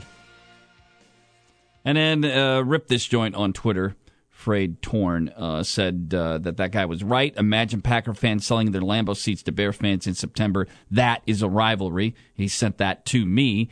That's B S. You cannot compare eight home games to eighty-one home games. You cannot compare ninety minutes to two and a half hours as far as drive time, or three hours. You cannot compare nine and a half million people metro in Chicago that can't get tickets to Wrigley Field without breaking into their four oh one k, but can get tickets to Miller Park and buy those tickets in February or March when they first go on sale because they know they're going to get baseball. Yeah, how many can't compare those two? How many home games against the Cubs? Well, they played nineteen times during the regular season. I don't know so, which, uh, if, if it was ten nine, in Milwaukee and ten, or ten in Chicago this year. Whatever. Anyway, the point is that's as many home games as the Packers have. All season, All it's more, season. If, unless you, you have, include the exhibition you have games. More home games against the Cubs than the Packers have home games. So here's here's my point on this. The, the Cubs really kind of owned the stadium for one game in the Labor Day weekend. Just, I mean, really, it was it was the, the one game that they really had a dominant presence at. The other games, uh, they have a, a fairly significant presence. But what was yesterday? What was yesterday at Wrigley? seventy-five twenty-five Cubs? I have no idea what it was. All I know is... Saturday, I mean, there was a lot of noise when the Brewers did good things. At one time uh, during the radio broadcast, Uecker said, every time you hear chance of M V P, which you do, for Yelich, they get kind of get drowned out by Go Cubs Go. Yeah. So obviously more Cubs fans, but right. there was a great strong showing but by Brewers. But don't compare the Packers-Bears thing to that. I mean, I, I tweeted back, I have apples, I have oranges. It's just different. And those aren't excuses. Those are reasons. There's a difference in sports between excuses and reasons. And this is a tremendous rivalry. Is it Cubs-Cardinals? Probably not. It, it just isn't, because there's not as much history. The Brewers flipped to the National League. Cubs and Cardinals have always been opposite one another, forever and ever. The, the Brewers are essentially latecomers to the National League. But if you're at, if you're saying to me that Cole Hamels is right and this is not a rivalry because the Cubs do buy Brewers tickets at Miller Park, I, th- I think that's silly. Yeah, that doesn't make any I sense. I think to live in that world is, I, I think that's a little uh, crazy town. The attendance, the attendance versus the rivalry, they don't. You, you can't really say, well, because a lot of fans attended the game, it's not a rivalry. And it's it's simply put, it is there is a supply and demand, economic supply and demand issue here. You have nine and a half million people that live in the Chicago Metro, and there are a lot more Cubs fans than there are White Sox fans. And I'm not I'm not even brought to the table yet the conversation that Wisconsin and Southern Wisconsin have a lot of Cub fans here because of W G N. And a and a gap in time of which Milwaukee did not have a baseball team. How many times did we hear people call into this show or people from this office back when the Brewers implemented that policy to only sell to Wisconsin residents that said, well, that's not a big deal. I mean, it's not, and it wasn't my, a big deal. Well, I listen, live here and I'm a Cubs fan. I like what the Brewers were trying to do, but that does not, because a lot of Cubs fans go to Miller Park, does not diminish the sense that there is a significant rivalry. Listen, there is a rivalry, and that's the thing. Like, it's not to the level like you mentioned. It's not Cubs-Cardinals rivalry, but yeah, on the it's not Yankees-Red Sox, no, but it's a rivalry. No, on the scale of rivalries, this is an emerging rivalry, and I don't think it ever gets to Cubs-Cardinals level or ever gets to Red Sox-Yankees because those are like kind of historic type of rivalries. But on the scale of rivalries, there is definitely something happening here between these two teams. Now, if you want to talk about fan loyalty and everything like that, and you say the Cubs owned one game at Miller Park, here's the real test. If the Cubs and Brewers match up, what's Miller Park sound like in game one? Right? Uh, yeah. And, and, and then if there's lots of Cubs fans, I'd have more of an issue with that. But, but again, there is a level that you cannot deny that there is still a Cubs fan base absolutely in southeastern Wisconsin, I don't know in how, Wisconsin in general. I don't know general. how much of an impact that makes on the games, but it's definitely there. And there is definitely a uh, but geography don't te- don't thing tell, here. Don't tell me you don't that tell that's me. the definition of a rivalry. Just the fan attendance? Yeah, come on. What are we doing? That's how you're going to define a rivalry? Listen, Cole Hamels, let's be honest about this.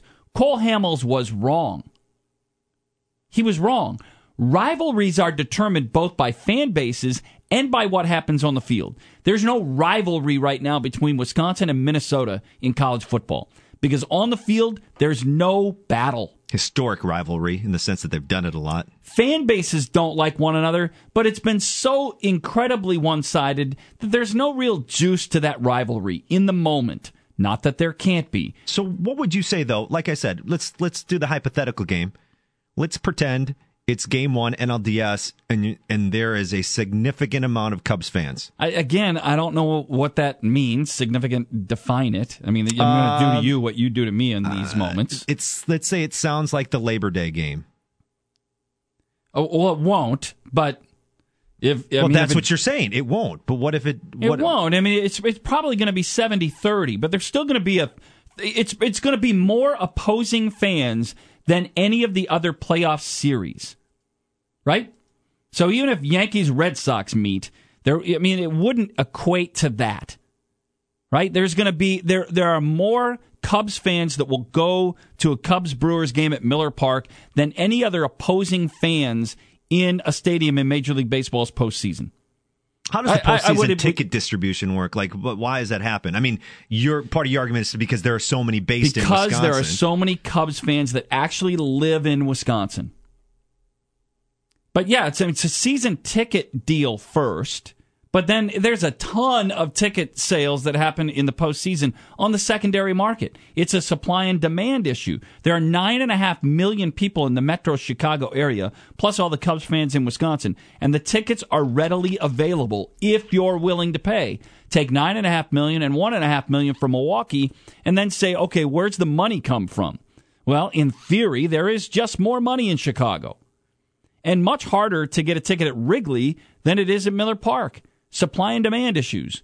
But I'm just, I'm just, what, what bugs me about this is not what happens in the stadium. It's what happens where that fan base is concerned, driving somebody's opinion that it is or is not a rivalry. I don't get that. That's not accurate. There is a tremendous rivalry. It's a tremendous rivalry. Cole Hamels had been in the rivalry between the Brewers and Cubs in stadium, as a member of a team, for one game when he said what he said. One game. And we're going to take his thoughts on this and ride him. We're going to saddle up Cole. With Lucky Land Slots, you can get lucky just about anywhere. Dearly beloved, we are gathered here today to... Has anyone seen the bride and groom? Sorry, sorry, we're here. We were getting lucky in the limo and we lost track of time. No, Lucky Land Casino, with cash prizes that add up quicker than a guest registry. In that case, I pronounce you lucky. Play for free at Lucky Land Slots dot com. Daily bonuses are waiting. No purchase necessary. Void where prohibited by law. eighteen plus. Terms and conditions apply. See website for details. Hamels and say, yeah, he's right. I also saw a story. Did you hear about this, too, that when the Brewers playoff tickets went on sale, it, once again, you had to be uh, from the state of Wisconsin, right, to purchase. And that they they were sending out confirmation emails with barcodes and not specifics. For, for when was this? This is from late September, for when Brewers playoff tickets went on sale. I believe this is uh, what I'm talking about, like a week ago, where they would send you, somebody knows what I'm talking about because it looks like Heller doesn't, uh, and I'm not sure either, at John Audius Radio, hashtag hey fellas, what's up if you want to find me, that they'd send you a confirmation email with a barcode and no other information, so you couldn't list it on a secondary market. Oh, okay. So yeah. I think there might be they might be taking even more larger steps to ensure that there are more Brewers fans. Someone yeah. correct me if I'm wrong. At I'm John Audius Radio, unfamiliar with uh, with yeah. what they've got going on there, but I I, I do I, listen. I do think it's interesting. I do think it's interesting to to know what fans want in uh, that Thursday matchup beginning in the N L D S at Miller Park, from uh, whether it's a Rockies that you want or a Cubs that you want.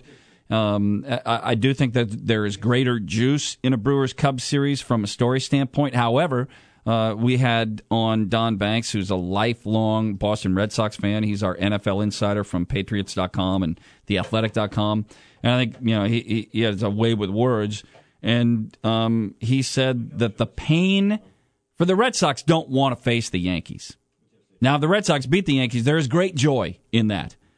But he said the pain of the potential of losing in the postseason for the Red Sox to the Yankees is greater than the joy. And the fear of that pain, which is lifelong, is stronger. So he doesn't want to see the Red Sox and Yankees in the postseason. He wants the Red Sox to face the A's. I totally get that. There is a pain from a Brewers standpoint, Brewers fan standpoint, of the potential of having the Cubs come in and eliminate the Brewers. It's not like the pain of what the Brewers uh, put on the Cubs yesterday, because the Cubs live to fight another day. Whoever wins, if they face each other in the D S, the pain of the team that loses that to lose to that rival is more significant. Troy from New Glarus, you have twenty seconds. Hi, hey. Troy. Hey, guys. How's it going? Yeah, what they did is they sent an email out for season ticket holders first, and then the twenty-pack holders, and then with, if you were a Brewer insider, you got tickets, and then the fourth day on Thursday, it was for Wisconsin residents only. Then they were going to open them up to the general market, but all the tickets were sold out before they got to the Brewer insiders. Mm, okay. And then Robert, also, thank you for the phone call, on Twitter says they don't deliver that barcode I was talking about until game day, so it's hard to flip. Mm, so, so maybe we'll but have still flippable, but harder. Significant yeah. Brewers. Uh, we've got another hour fans. Yet to come. Tom Haudricourt will join us in about twenty-five minutes. Stick around. You're listening statewide to the Mike Heller Show.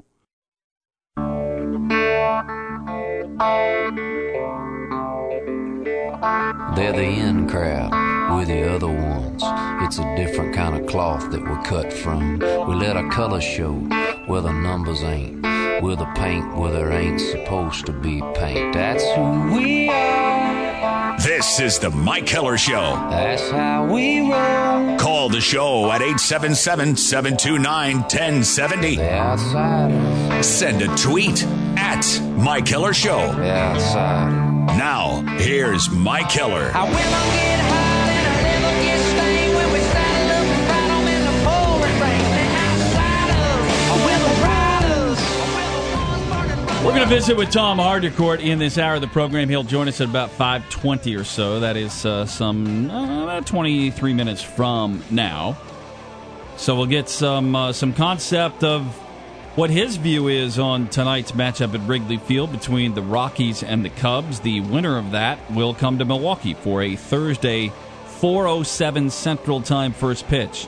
The loser makes reservations, gets out of Dodge. They are done.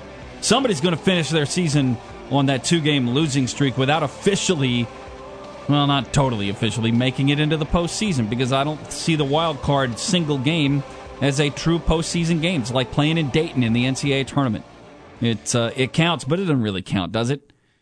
Uh, you know, the Rockies will have played, essentially, they have a chance to play two playoff games without playing a home game.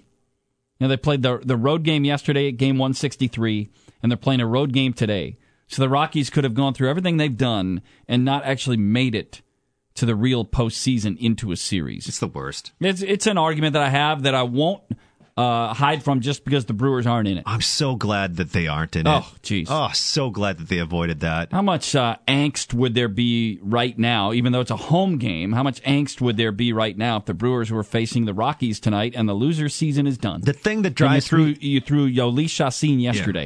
Yeah. Oh, great. Yeah, that's right. The thing that drives me the, cra- the nuttiest about that, that bothers me the most about that, is that, sure, it's drama-filled. Hey, who and, are you? And it's fun to watch, right? Like, hey, cause, because, hey, fellas, what's up? Because every pitch matters, every at-bat matters, because it's only one game. It's like an elimination game. Yeah. Blah, blah, blah. But what bothers me the most is it allows for no... There's no room for error, which isn't isn't fair. Right down to its core, it's not fair that, that if you have an error by your team that's maybe uh, something that you're not... Like, maybe your starting pitcher, let's say they had Chacín and he gives up like seven runs or something stupid. Like, okay, in a series, you can maybe absorb that and live to fight, and, you know, and maybe even win that series. When you do a stupid play-in game, you're not I'm even allowed you, to make a mistake. Like, your team has to be perfect. Like, how lame is that for a sport that has like two hundred flipping games? And then you're like, nope, we just won. And you can't make any mistakes, even though you have the second best record in the league. It's so dumb. Oh, it's the worst thing ever in sports. Yeah, I have uh, been on that uh, bandwagon uh, for a long time. I've been driving that bus for a while, and uh, I, I I really despise it. I don't like it at all. Uh, that uh, wild cards uh, should be a best of three. At least then somebody, you, you have a potential for a home game. Or you could win on a fluke play. Like, yeah, the other team could just win on a fluke play and like, well, sorry. Mm. That's the way we're doing. And even, even in the best of three, there's no guarantee of a home game. But I just, uh, man, it's, it bugs me. Whatever. Uh, it's not the, the Brewers situation. They will get the winner of tonight's game at Wrigley. And then tomorrow night's the American League wild card game. And uh, so we get that before the playoffs begin in, in earnest. On Thursday afternoon, the Brewers' timing has been set. It is four oh seven on Thursday afternoon. It is three fifteen on Friday afternoon. Those games are at Miller Park in Milwaukee. They will then play Sunday, three thirty-seven, either in Chicago or Colorado. The Monday game time has not been set, but in theory, all four series could play on Monday. And if that's the case, then you're going to get more matinee day games. In uh, you're going to get weekday matinee day games, which is uh, me double speaking.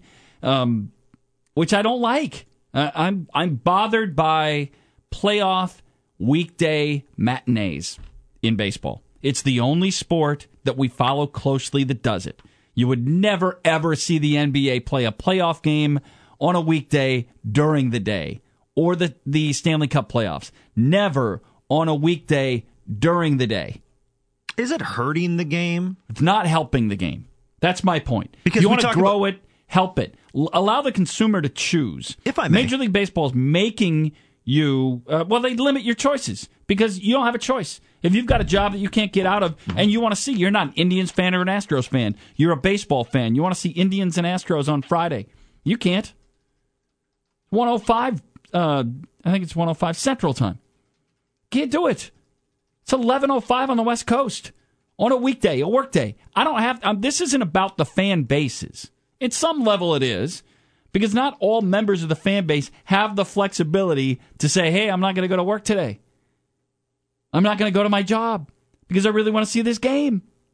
Even fan bases have limitations on that. If you play the game at five thirty or six thirty, if you double up, John, if you went five thirty for two games and eight thirty for two more games, you're going to say, what about that eight thirty crowd? That's late at night. Well, at least they have the option of being a little bit sleep deprived because other people don't have the option if it's a day game. A couple of callers uh, I want to get to, so stay with me, Ellen and Conrad.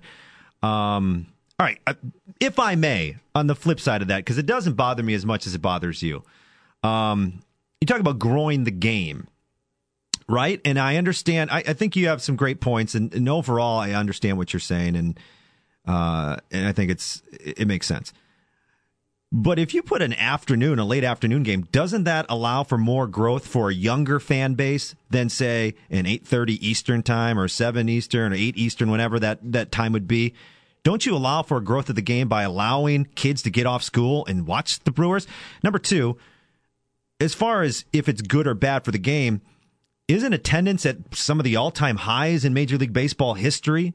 Like, if you're growing, I mean, I don't know if they if it's going to hurt that. And number three, as a fan base, don't you usually find your game? Just like if it's on N B A T V at eight o'clock Eastern for a Bucks playoff game, if it's eleven a.m. for an N C A A tournament basketball game, like as a fan base, don't for the most part, you go find your game, whatever it takes anyway. I allowed you to finish, right? Um, yeah, I think that's all it. All three of your points are about fan bases. Okay.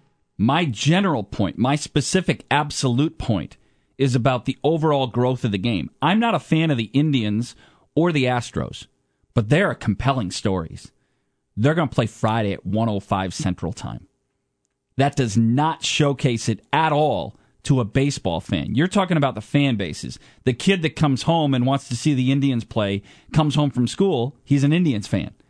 That might grow the game in Cleveland and in Ohio and in Texas and in Houston.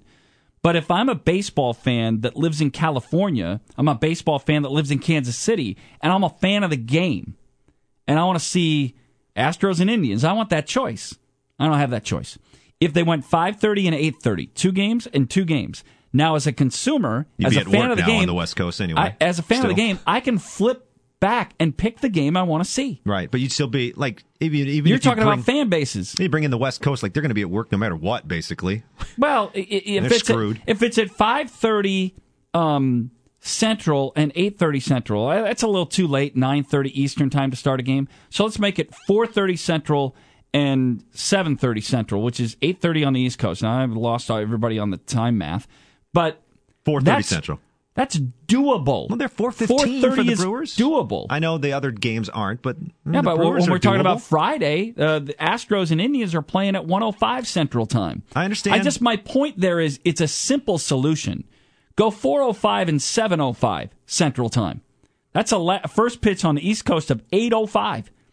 Two games simultaneously at four oh five.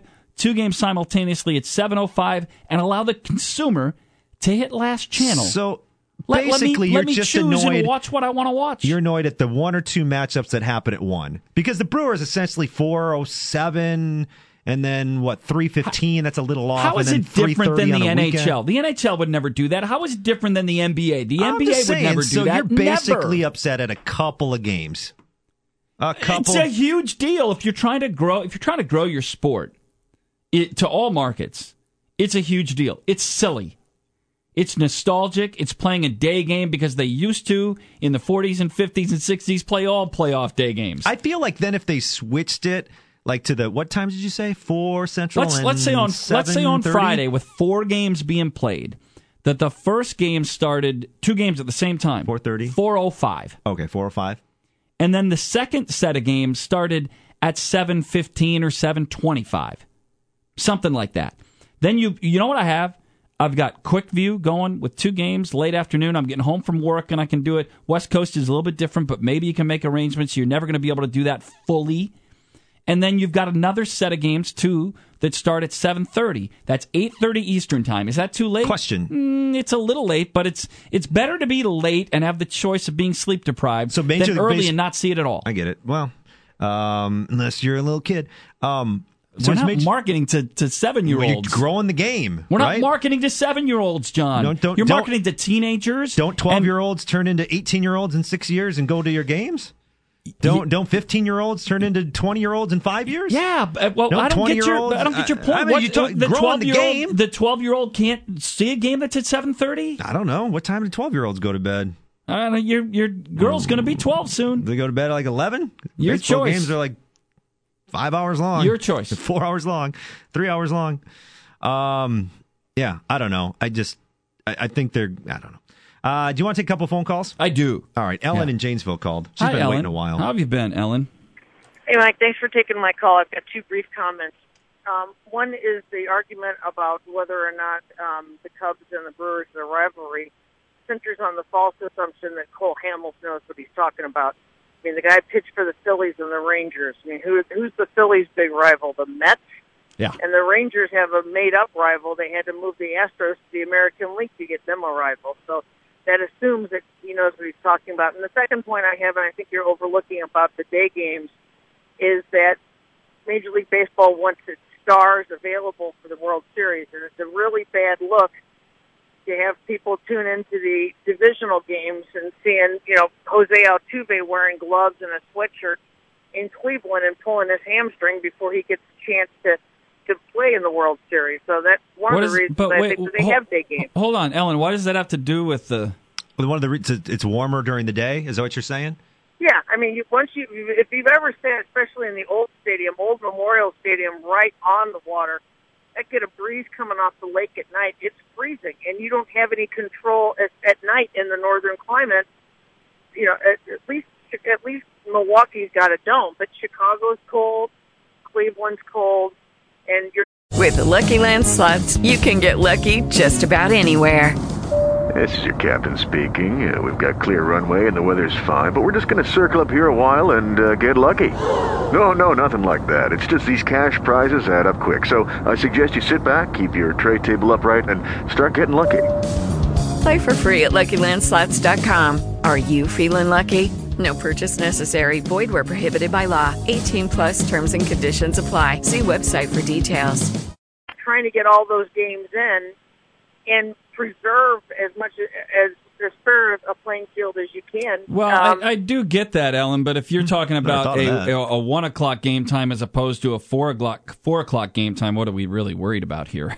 You know, and then they have the late opportunity to say, if you're playing in Cleveland, they're going to play the four oh five game rather than the eight oh five or seven oh five game. Uh, I don't think we're talking about a huge temperature change between one oh five and four oh five. Jay brings up something that I was going to ask you about. So so the way Major League Baseball constructs this is basically, is it one game showcased at a time on Friday? There's no overlap at all? Or is there a tiny overlap? I think there's a... The, the Friday game times are two oh five. These are Eastern time. Sure. two oh five, four fifteen, seven thirty, nine thirty. So there's a little bit of overlap there. Well, think of that. Yeah. The Atlanta Braves, Eastern time zone, are playing at Los Angeles, and for their Eastern time zone fans in Atlanta, that game starts at nine thirty-seven Eastern time. I don't know. If there, is there ever a good way to do East Coast versus West Coast start Didn't times? I, haven't I just given you that? four oh five? What if you went four oh five and seven oh five? That's eight oh five Eastern. That's an hour and a half earlier. Wait, so Again, you... instead of staggering four separate start times, two start times. The early one would be the Cubs or the Brewers and whoever at four fifteen, along with the Indians and Astros also at four fifteen. Then at seven thirty, you're playing the other two games starting simultaneously. So the Braves fans on the East Coast don't have to what stay up and watch a game at nine thirty-seven. Okay. Even if it's even if it's seven thirty-seven West or East Coast time, that's four thirty-seven in L A. People can be done with work. Standard the the largest percentage of people work day jobs. You can't appeal to everybody working shift work and, and all, all of the other thing, but in school and business, that's kind of mm. who we're catering to. I, I, there bo- is a solution. They yeah. do have a staggered two-hour and, and ten-minute difference I, in the early games and two hours and five minutes in the late games. I get it, but we're only talking about a handful of days, right? I, I is guess that, is that yeah. going to be the difference no, then, between then, your game like, doesn't grow? Then let's grow, not worry about it. Like your game's not going to grow then, because then simply you let's have not worry one about day it. Where there's four games. I, w- I wouldn't worry about it then. I wouldn't. If you're only talking about a handful. Let's not worry about well, it. Well, what's a handful? Well, let me ask. How many total uh, games are you talking you, about you right, still now? Haven't right answered, now? You haven't answered my question. You haven't answered. Would mine. The N H L or the N B A ever do this? No. Then why does Major League Baseball? Because they used to. Because they had to back in the day. Otherwise, there's no reason for this, John. There's no reason. It is it is a television suicide. It's ridiculous to play a game at one o'clock on a Monday or a Friday. I, I don't have an answer for that. So I, why I, would you do it?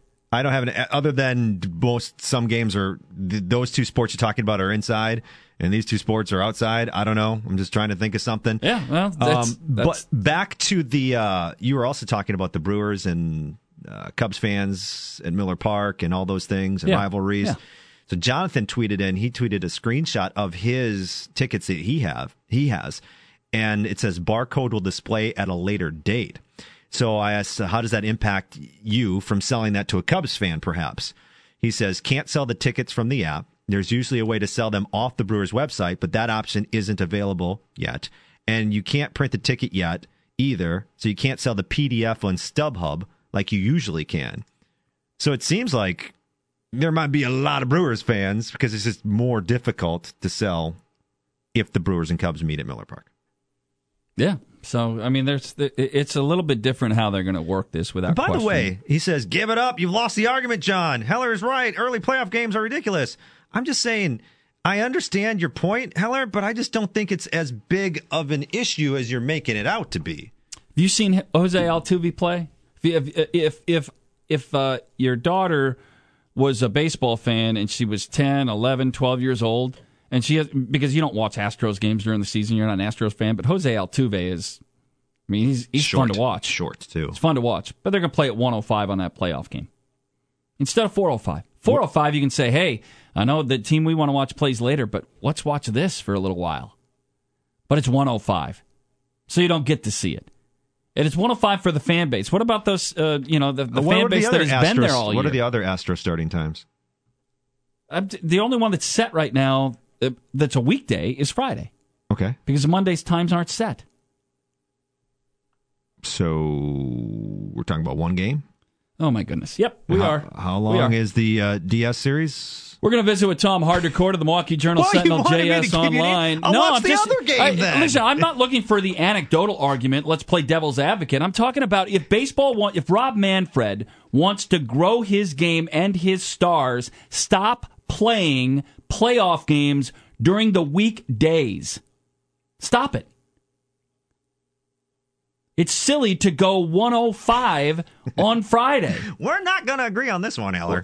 Yeah, well, like okay. I, it's not, I don't know. If you want to grow the game, then stop playing Major matinee League games in the postseason. Baseball's going to crumble now because Oh, my this. goodness. Knock it off. Tom Haudricourt, Milwaukee games. Journal Sentinel, J S Online. He is our guest statewide when we come back on the Mike Heller Show.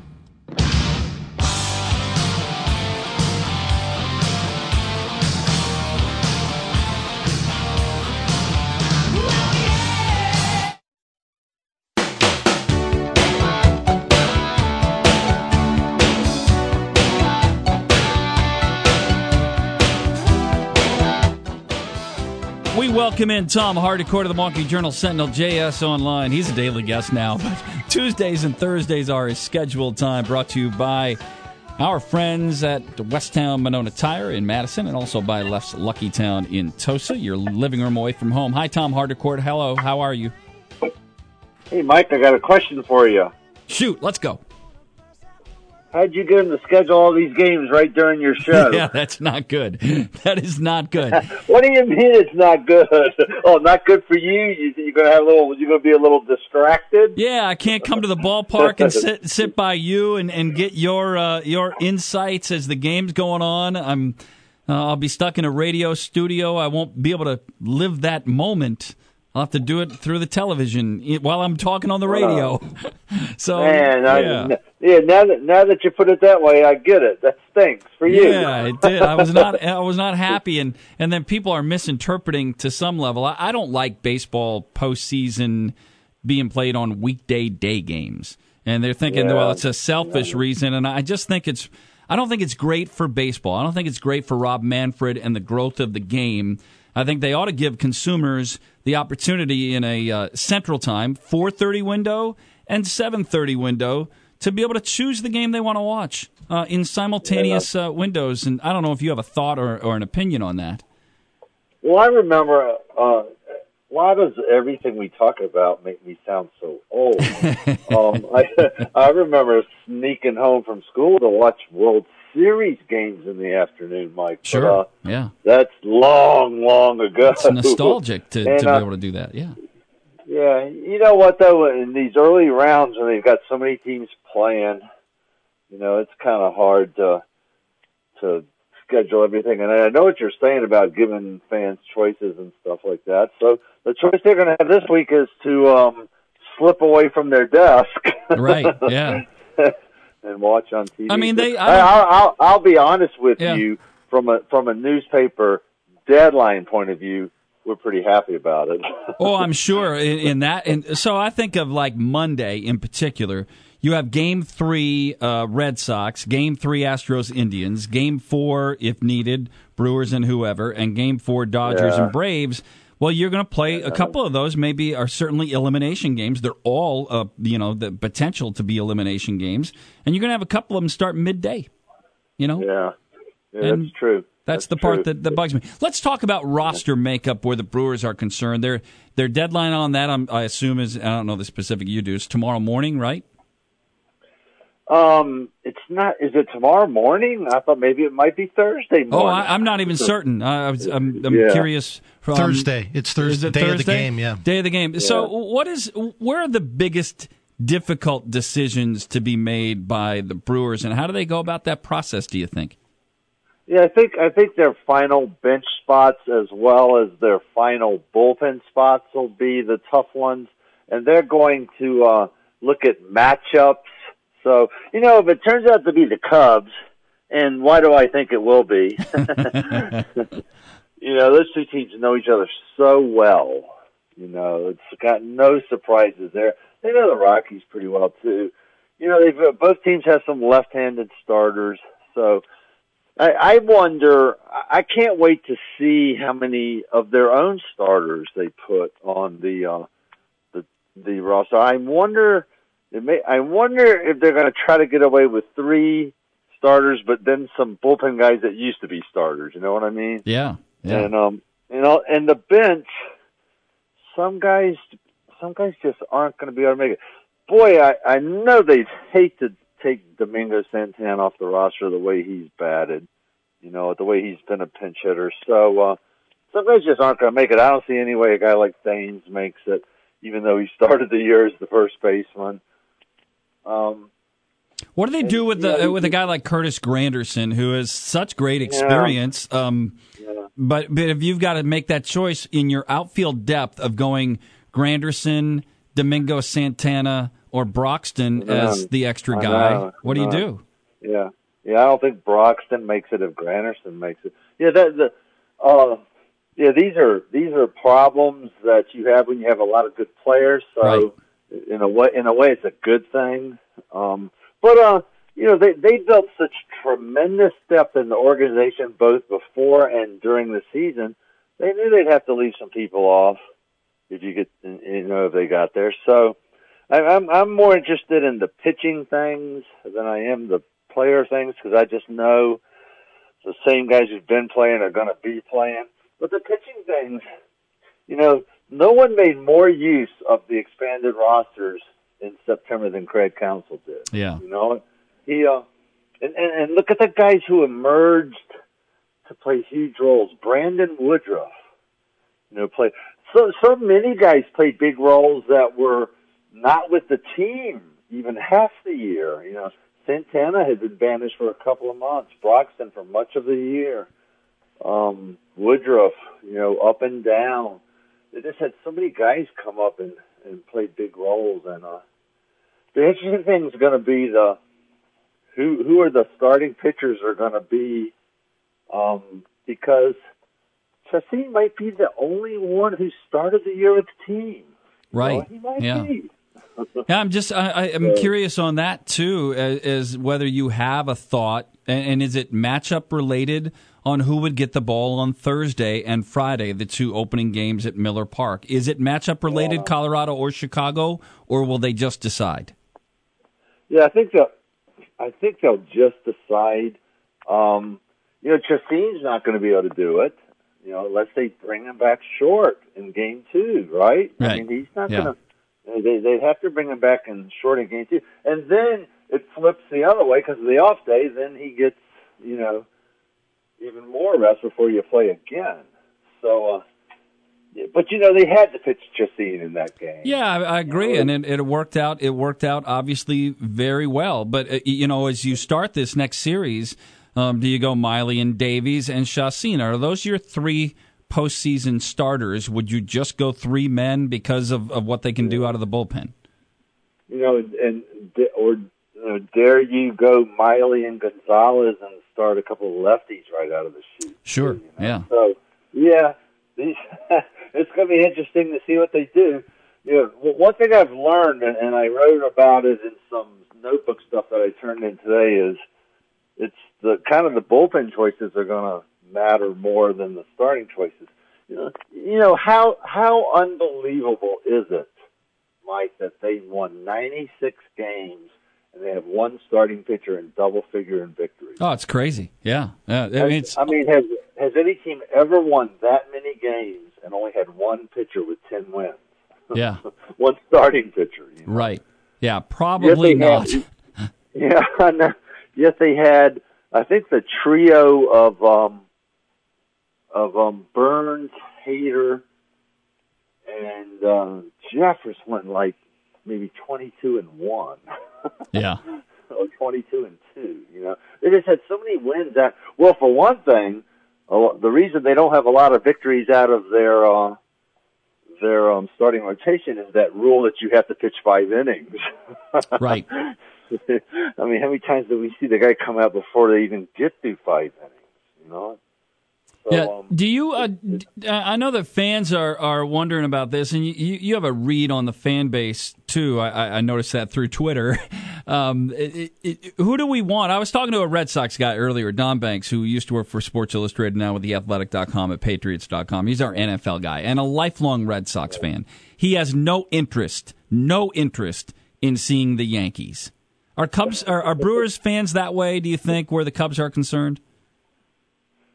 That they just would rather not see the Cubs again? Yeah, because the pain is too great to think of that team, yeah. um, you know, knocking you out, just like a Red Sox fan. And that's a right. that's a hundred-year rivalry, right? Yeah. Um, but the Red Sox just can't stand the potential pain of having the Yankees knock them out. Yeah. Uh, are the Brewers fans that way? Yeah, that's why I wish they would reseed the tournament after the wild card game. Sure, you know, so so we don't have teams with the best records playing each other again right out of the chute. Why should the Yankees and the Red Sox play right after the wild card game, and why should the Cubs and Brewers play right after the wild card game? With the Lucky Land Slots, you can get lucky just about anywhere. This is your captain speaking. Uh, we've got clear runway and the weather's fine, but we're just going to circle up here a while and uh, get lucky. No, no, nothing like that. It's just these cash prizes add up quick. So I suggest you sit back, keep your tray table upright, and start getting lucky. Play for free at lucky land slots dot com. Are you feeling lucky? No purchase necessary. Void where prohibited by law. eighteen plus terms and conditions apply. See website for details. They just shouldn't do it, you know? But... it is what it is. Um, yeah, I don't know. If the Cubs uh, don't make it, at least it'd be more Brewers fans uh, sure. at home. Right.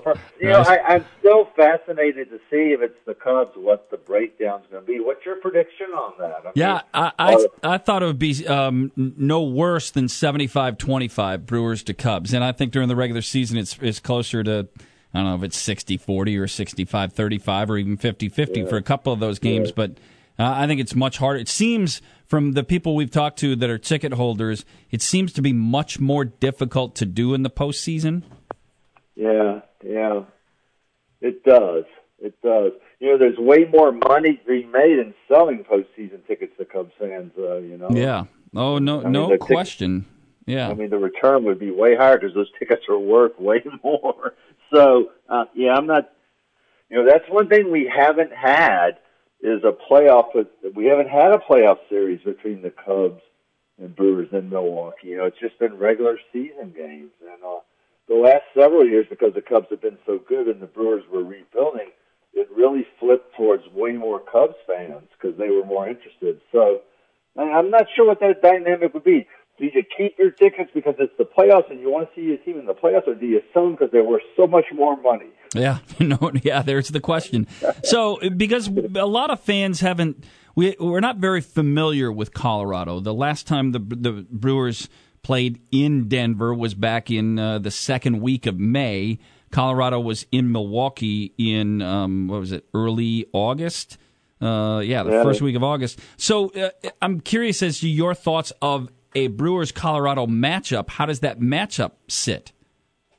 Yeah, it's two teams similar in that they got hot at the end and really plowed into the playoffs. The Brewers did it in the um, division, and the Rockies didn't quite make it that far. They didn't win their division, but they sure plowed forward with a lot of wins at the end to get in. They they have a lot of power, too, you know, and just like the Brewers, you know, a lot of really good players. So I'm just not sure, you know, if they if, if what these teams did earlier in the year has anything to do with what they would do now. Right. You know, if they, uh, they, uh, they the Brewers won five out of seven, but I'm not sure that any of that matters now. I'm not sure either team's like the team that they were when they played each other. You know, the Brewers are, you know, when you look at what the Brewers did uh, since mid-August, they went twenty-eight and ten. That's an incredible surge since the mid-August. twenty, twenty-seven, well, twenty, twenty-one and seven since September first. Yeah. Their last, their last eight in a row, you know. I'm not sure. I'm not sure that it really matters what the season series was because it was a long time ago. Yep. You know? Yeah. Well, it's so, gonna be. Um, it'll be fun to watch a little bit of that tonight, and then um, the, the Brewers will have a workout tomorrow afternoon. Craig Counsell and and uh, players will be available, and then a workout, and then uh, late afternoon at the ballpark on Thursday and Friday, and uh, we'll figure out how we do Thursday. That's during the game, so I'll I'll chat with you off the air and figure out what we what we can do as the week uh, moves on. But it's always good to visit with you, and we appreciate you spending extra time with us. No problem. Same same feeling from this side. So we'll figure it out. All right. Sounds good. Thanks, Tom. Tom Haudricourt of the Milwaukee Journal Sentinel, J S Online. His time here is our Baseball Insider, brought to you by Bobcat Plus in Butler, Appleton, De Pere, and Chippewa Falls. four oh seven on Thursday, three fifteen on Friday. You know, John and I got in a bit of an argument. You didn't hear him in that segment. He left. He's not in studio. This is the Mike Heller Show.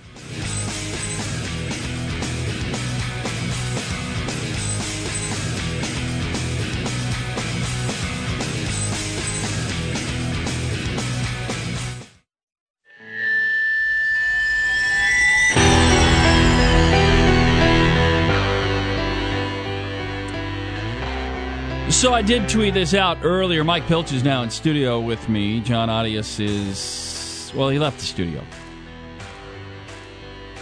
We disagree on this. Can't tell you if that's why he left the studio or not. Not sure. I tweeted this out earlier. How Major League Baseball handles the postseason playoff schedule, in my opinion, not good. All caps, not good. Not a fan, never have been. Let the consumer choose to watch the games they want at night. Weekday day games should be extinct. Rob Manfred, I think he needs to have a different view of this to grow the game, be a little bit more progressive. And I think he has been progressive in some ways. But weekday day games in the postseason are fan killers. That is not an effort to grow the game. And there's a simple, simpler, not absolute simple, but a simpler solution to what you have Friday and what you have Monday. Now, Monday's game times are not set, but unless two of the series end, there are game fours scheduled for Monday in the National League and Game three's scheduled for the American League on Monday. On and here's the here's what they're going to do. If they match Friday's deal, you'd have a Game three in the American League Division Series at one oh five Central Time, and then a game at four fifteen or three fifteen Central Time, six thirty Central Time, and eight thirty Central Time. Why do you have to go in four separate um, two-hour and ten-minute windows? Why not? I mean, there is a simple solution to the deal, and that is play, uh, I'm going to go Central Times for you here. Go four thirty and seven forty-five. You get a three-hour and ten-minute window in between, which might allow you to get through the one through the other, and you let me, the consumer, choose. Because now I can go back and forth between two games and let me choose. I don't have a choice. If I'm not, listen, Pilch is an Indians fan, uh, and I don't know whether this matters to you or not. If I'm not an Indians or an Astros fan, but I want to see the Indians because I'm a baseball fan, or I want to see the Astros because I'm a baseball fan, and the first pitch is at one oh five Central Time, I'm not going to see it on Friday. If I live in, in work in the normal living, working world, how does that grow the game? Why not go to late afternoon windows where at least you have the option of maybe cutting your day a little bit short? And then a little bit later in the evening. They're not doing the Atlanta Braves East Coast time zone any any favors here. On Friday night, that game will be at nine thirty-seven Eastern Time. Even though it's in L A, Braves fans will be staying up well past the, the strike of midnight. What, past one o'clock in the morning in all likelihood to see that game. And I know it's a Friday night, but what if it's a Monday night and they do the same thing? I just think there are, there are simpler solutions, and I know it's nostalgic to watch a weekday baseball playoff game, but I don't need to be nostalgic. I worry about the growth, how you roll forward, and I think this is antiquated. There are fewer things in the world I could care about than this. I don't care at all. You have no care, so you have no issue with... How- I have no issue. That way I can see every game. I can't see every game if I'm choosing between two in the same time zone. Not to you, mention... What if you have a normal job? You don't get to see every game. Then D V R it. That's hard to do. Come on, really? D V R That's, it. So basically, would the... It's would, not hard to do. Would, would the N B A or N H L ever play a weekday day game in the postseason? Do you know I don't why? know. That's why I can't watch every game. And when the they teams play each other, I don't really know who so they can, are. So you can't quick view it, That's Mike? An issue. So you can't quick view? I could. Okay. And you can't What's D V R it if it's a night game? What's the difference between that and DVRing it? Because one's live and one's not. So the quick view's not live. The, it, it certainly is. Mike, what, like I can the switch... hour thing where you go back and watch the no, whole thing no, condensed? No, no, last channel. Quick view, last channel. Flip back. To, oh, the flip back flip and forth between, between games. It's like watching a college football Saturday. You get every game from one o'clock till midnight. Except it's a Tuesday. It's they've been doing this since divisional series play in ninety-five. Make that, don't make the this, antiquated. Oh, they've been on. doing it for twenty years as oh, the reason to keep it. doing it. I loved coming home from school and watching the Indians play a playoff game in well, the nineties. Well, if you want to go revisit your childhood, great. If you want to grow the game and be progressive, get to automated strike zones, play your games in the evening, in the postseason, where people can see them. On a day like how yesterday grow, where there's no choice. How do you grow a game you have no choice. When you're watching the Cubs and Brewers play and you can't watch Watch a team like the big market Dodgers play? How is that growing the game? I don't, I don't understand. Why can't you do both? How how are you growing the game when you're not giving a chance to see all your stars and all your best teams play? Mike, Pilch, I mean, you have Come taken on. you've taken away the opportunity to see. You your are best... the only person I know that cares about this. Oh, that's ridiculous! If you're an no. if you wanted to see Jose Altuve, I went around the building asking people, and you are the only one that, who listen, cares there, about this. There are four this. baseball fans in our building. No, they're not. Come on. What? People that are baseball fans? I asked. And this is I not asked, a traditional work environment I asked either. Posick. I asked Bruce. I didn't ask Brian, Pat Heffling. I Brian forgot that. Brian works in our Heffling. industry. He didn't give a rat's poo-ha about because it. Because he doesn't him. work a traditional schedule. Nah. All right, I'll ask him tomorrow when he's on our show. No, I'll no, ask him he, tomorrow. He doesn't work a regular I'll bet business you he wouldn't schedule. Care. Like when the Reds and so Giants played ban- Game five in the if, daytime in if, twenty twelve. If he were a banker... I'll bet you he watched it. If he were a banker, would he see the then Astros or Indians? Oh, come on. Or you go back and watch the quick thing. It's the same difference. How are you growing a sport if Mike Trout's in the postseason your best player and you can't even watch him? You make my point. How are you, ma- is, how are you, you, you growing your sport Mike when, Pilch, when, you, you just, when you're choosing you one or the other. Made my point. Nah, you can't nah. see Jose Altuve play on Friday because it's a one o'clock first you pitch. You don't think every sports bar and restaurant in the country is going to have that game on when you walk in there during the day? You don't think every place you work, me, which basically you, has me, a computer me, or a television let, at a let desk let me, and they don't you, tune into it if you a they question, want to? And do me a favor, listen to the question. I probably won't, but go ahead. How many people are going to be at a sports bar in Madison and Milwaukee watching Cleveland and Houston? But if, if I were at home, there. Mike, if I were at home and I can switch from T B S to F S one at four thirty or five o'clock and see two games that I can pick and choose and go back and forth, I actually get to see them both.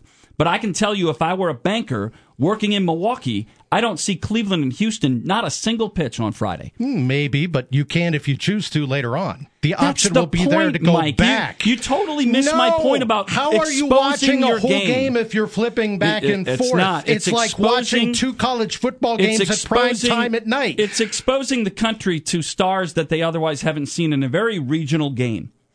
Yeah, but yep. you're not seeing them all if you're watching one at a time. Most people don't flip back and forth. They're going to focus on one game or another. It's like watching a college football game or, at night. Or focus on zero time because the game's at one oh five and I work until four thirty. You're going to have the game on in here all day. The no, T V's no, no. on all day. I'm not, Come see, on. You keep making it about me and you. I'm talking about average Joe, who's a baseball fan, but they're not a fanatic. I will guarantee you, anybody who is a fan of that team will find a way you, to watch again, the you, game. Again, you have totally missed the no, point. I I'm talking about a sports fan who's not a baseball fanatic. Then they're not going to go out of their way oh to watch goodness. the game anyway. I should not have opened Whoop-de-doo. this conversation uh, where where you were concerned, because you can't get out of your own way on being a huge I'm baseball fan. I'm really not worried about it. Because you're because you're so when ingrained you in it watch college that you don't live in the world. And the the primetime game at eight o'clock or seven o'clock at night.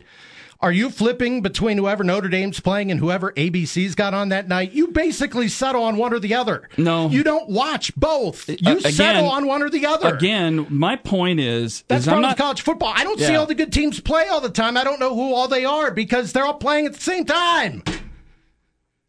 You What you have missed completely, and I'm sorry that I didn't make it cleaner, what you have missed is this isn't about you or me. This is about if I were taking a a forty thousand foot view of Major League Baseball, I would want my stars playing in a moment that the the the entire continent has a chance, the entire United States has a chance to make choices to see them. Whereas you don't have a choice if you live on the West Coast or Mountain Time or Central Time or even Eastern Time Zone. If you're not a fan of the Cleveland Indians or Houston Astros, you're not even remotely exposed to it. But if it was played at four thirty Central Time or five thirty Central Time, and you had two games going on then and two games that start at eight thirty, you've got choices that you can go back and forth on. one oh five, three fifteen are not choices. Nobody's exposed to Jose Altuve. Nobody's exposed to your Cleveland Indians. Again, this story is not about you, big baseball fan, or me, big baseball fan. This is about forty thousand foot view of it and trying to expose more people to the national storylines that the game presents, and you can't do it when you play a one o'clock game on a Monday or a Friday. Yeah, we're going to disagree to dis- or agree to disagree, I think, on this. I think we'll have to end it at that, or we'll be yelling at each other all day.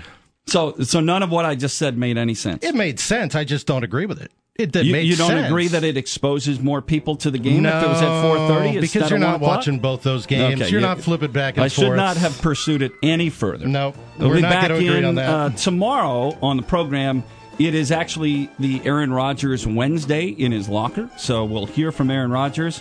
We will check in at Miller Park. Uh, the Brewers have player availability, Craig Counsell availability. Tomorrow they'll work out at Miller Park, so we'll get you sound from there. Also, Jesse Temple from the athletic dot com on the show tomorrow, and Jim Olsarski, Milwaukee Journal Sentinel, J S Online, on the Green Bay Packers. It's all Wednesday. Thanks for listening. We'll talk to you then. Enjoy some baseball tonight in prime time, not during the day where people can see it. This is the Mike Heller Show.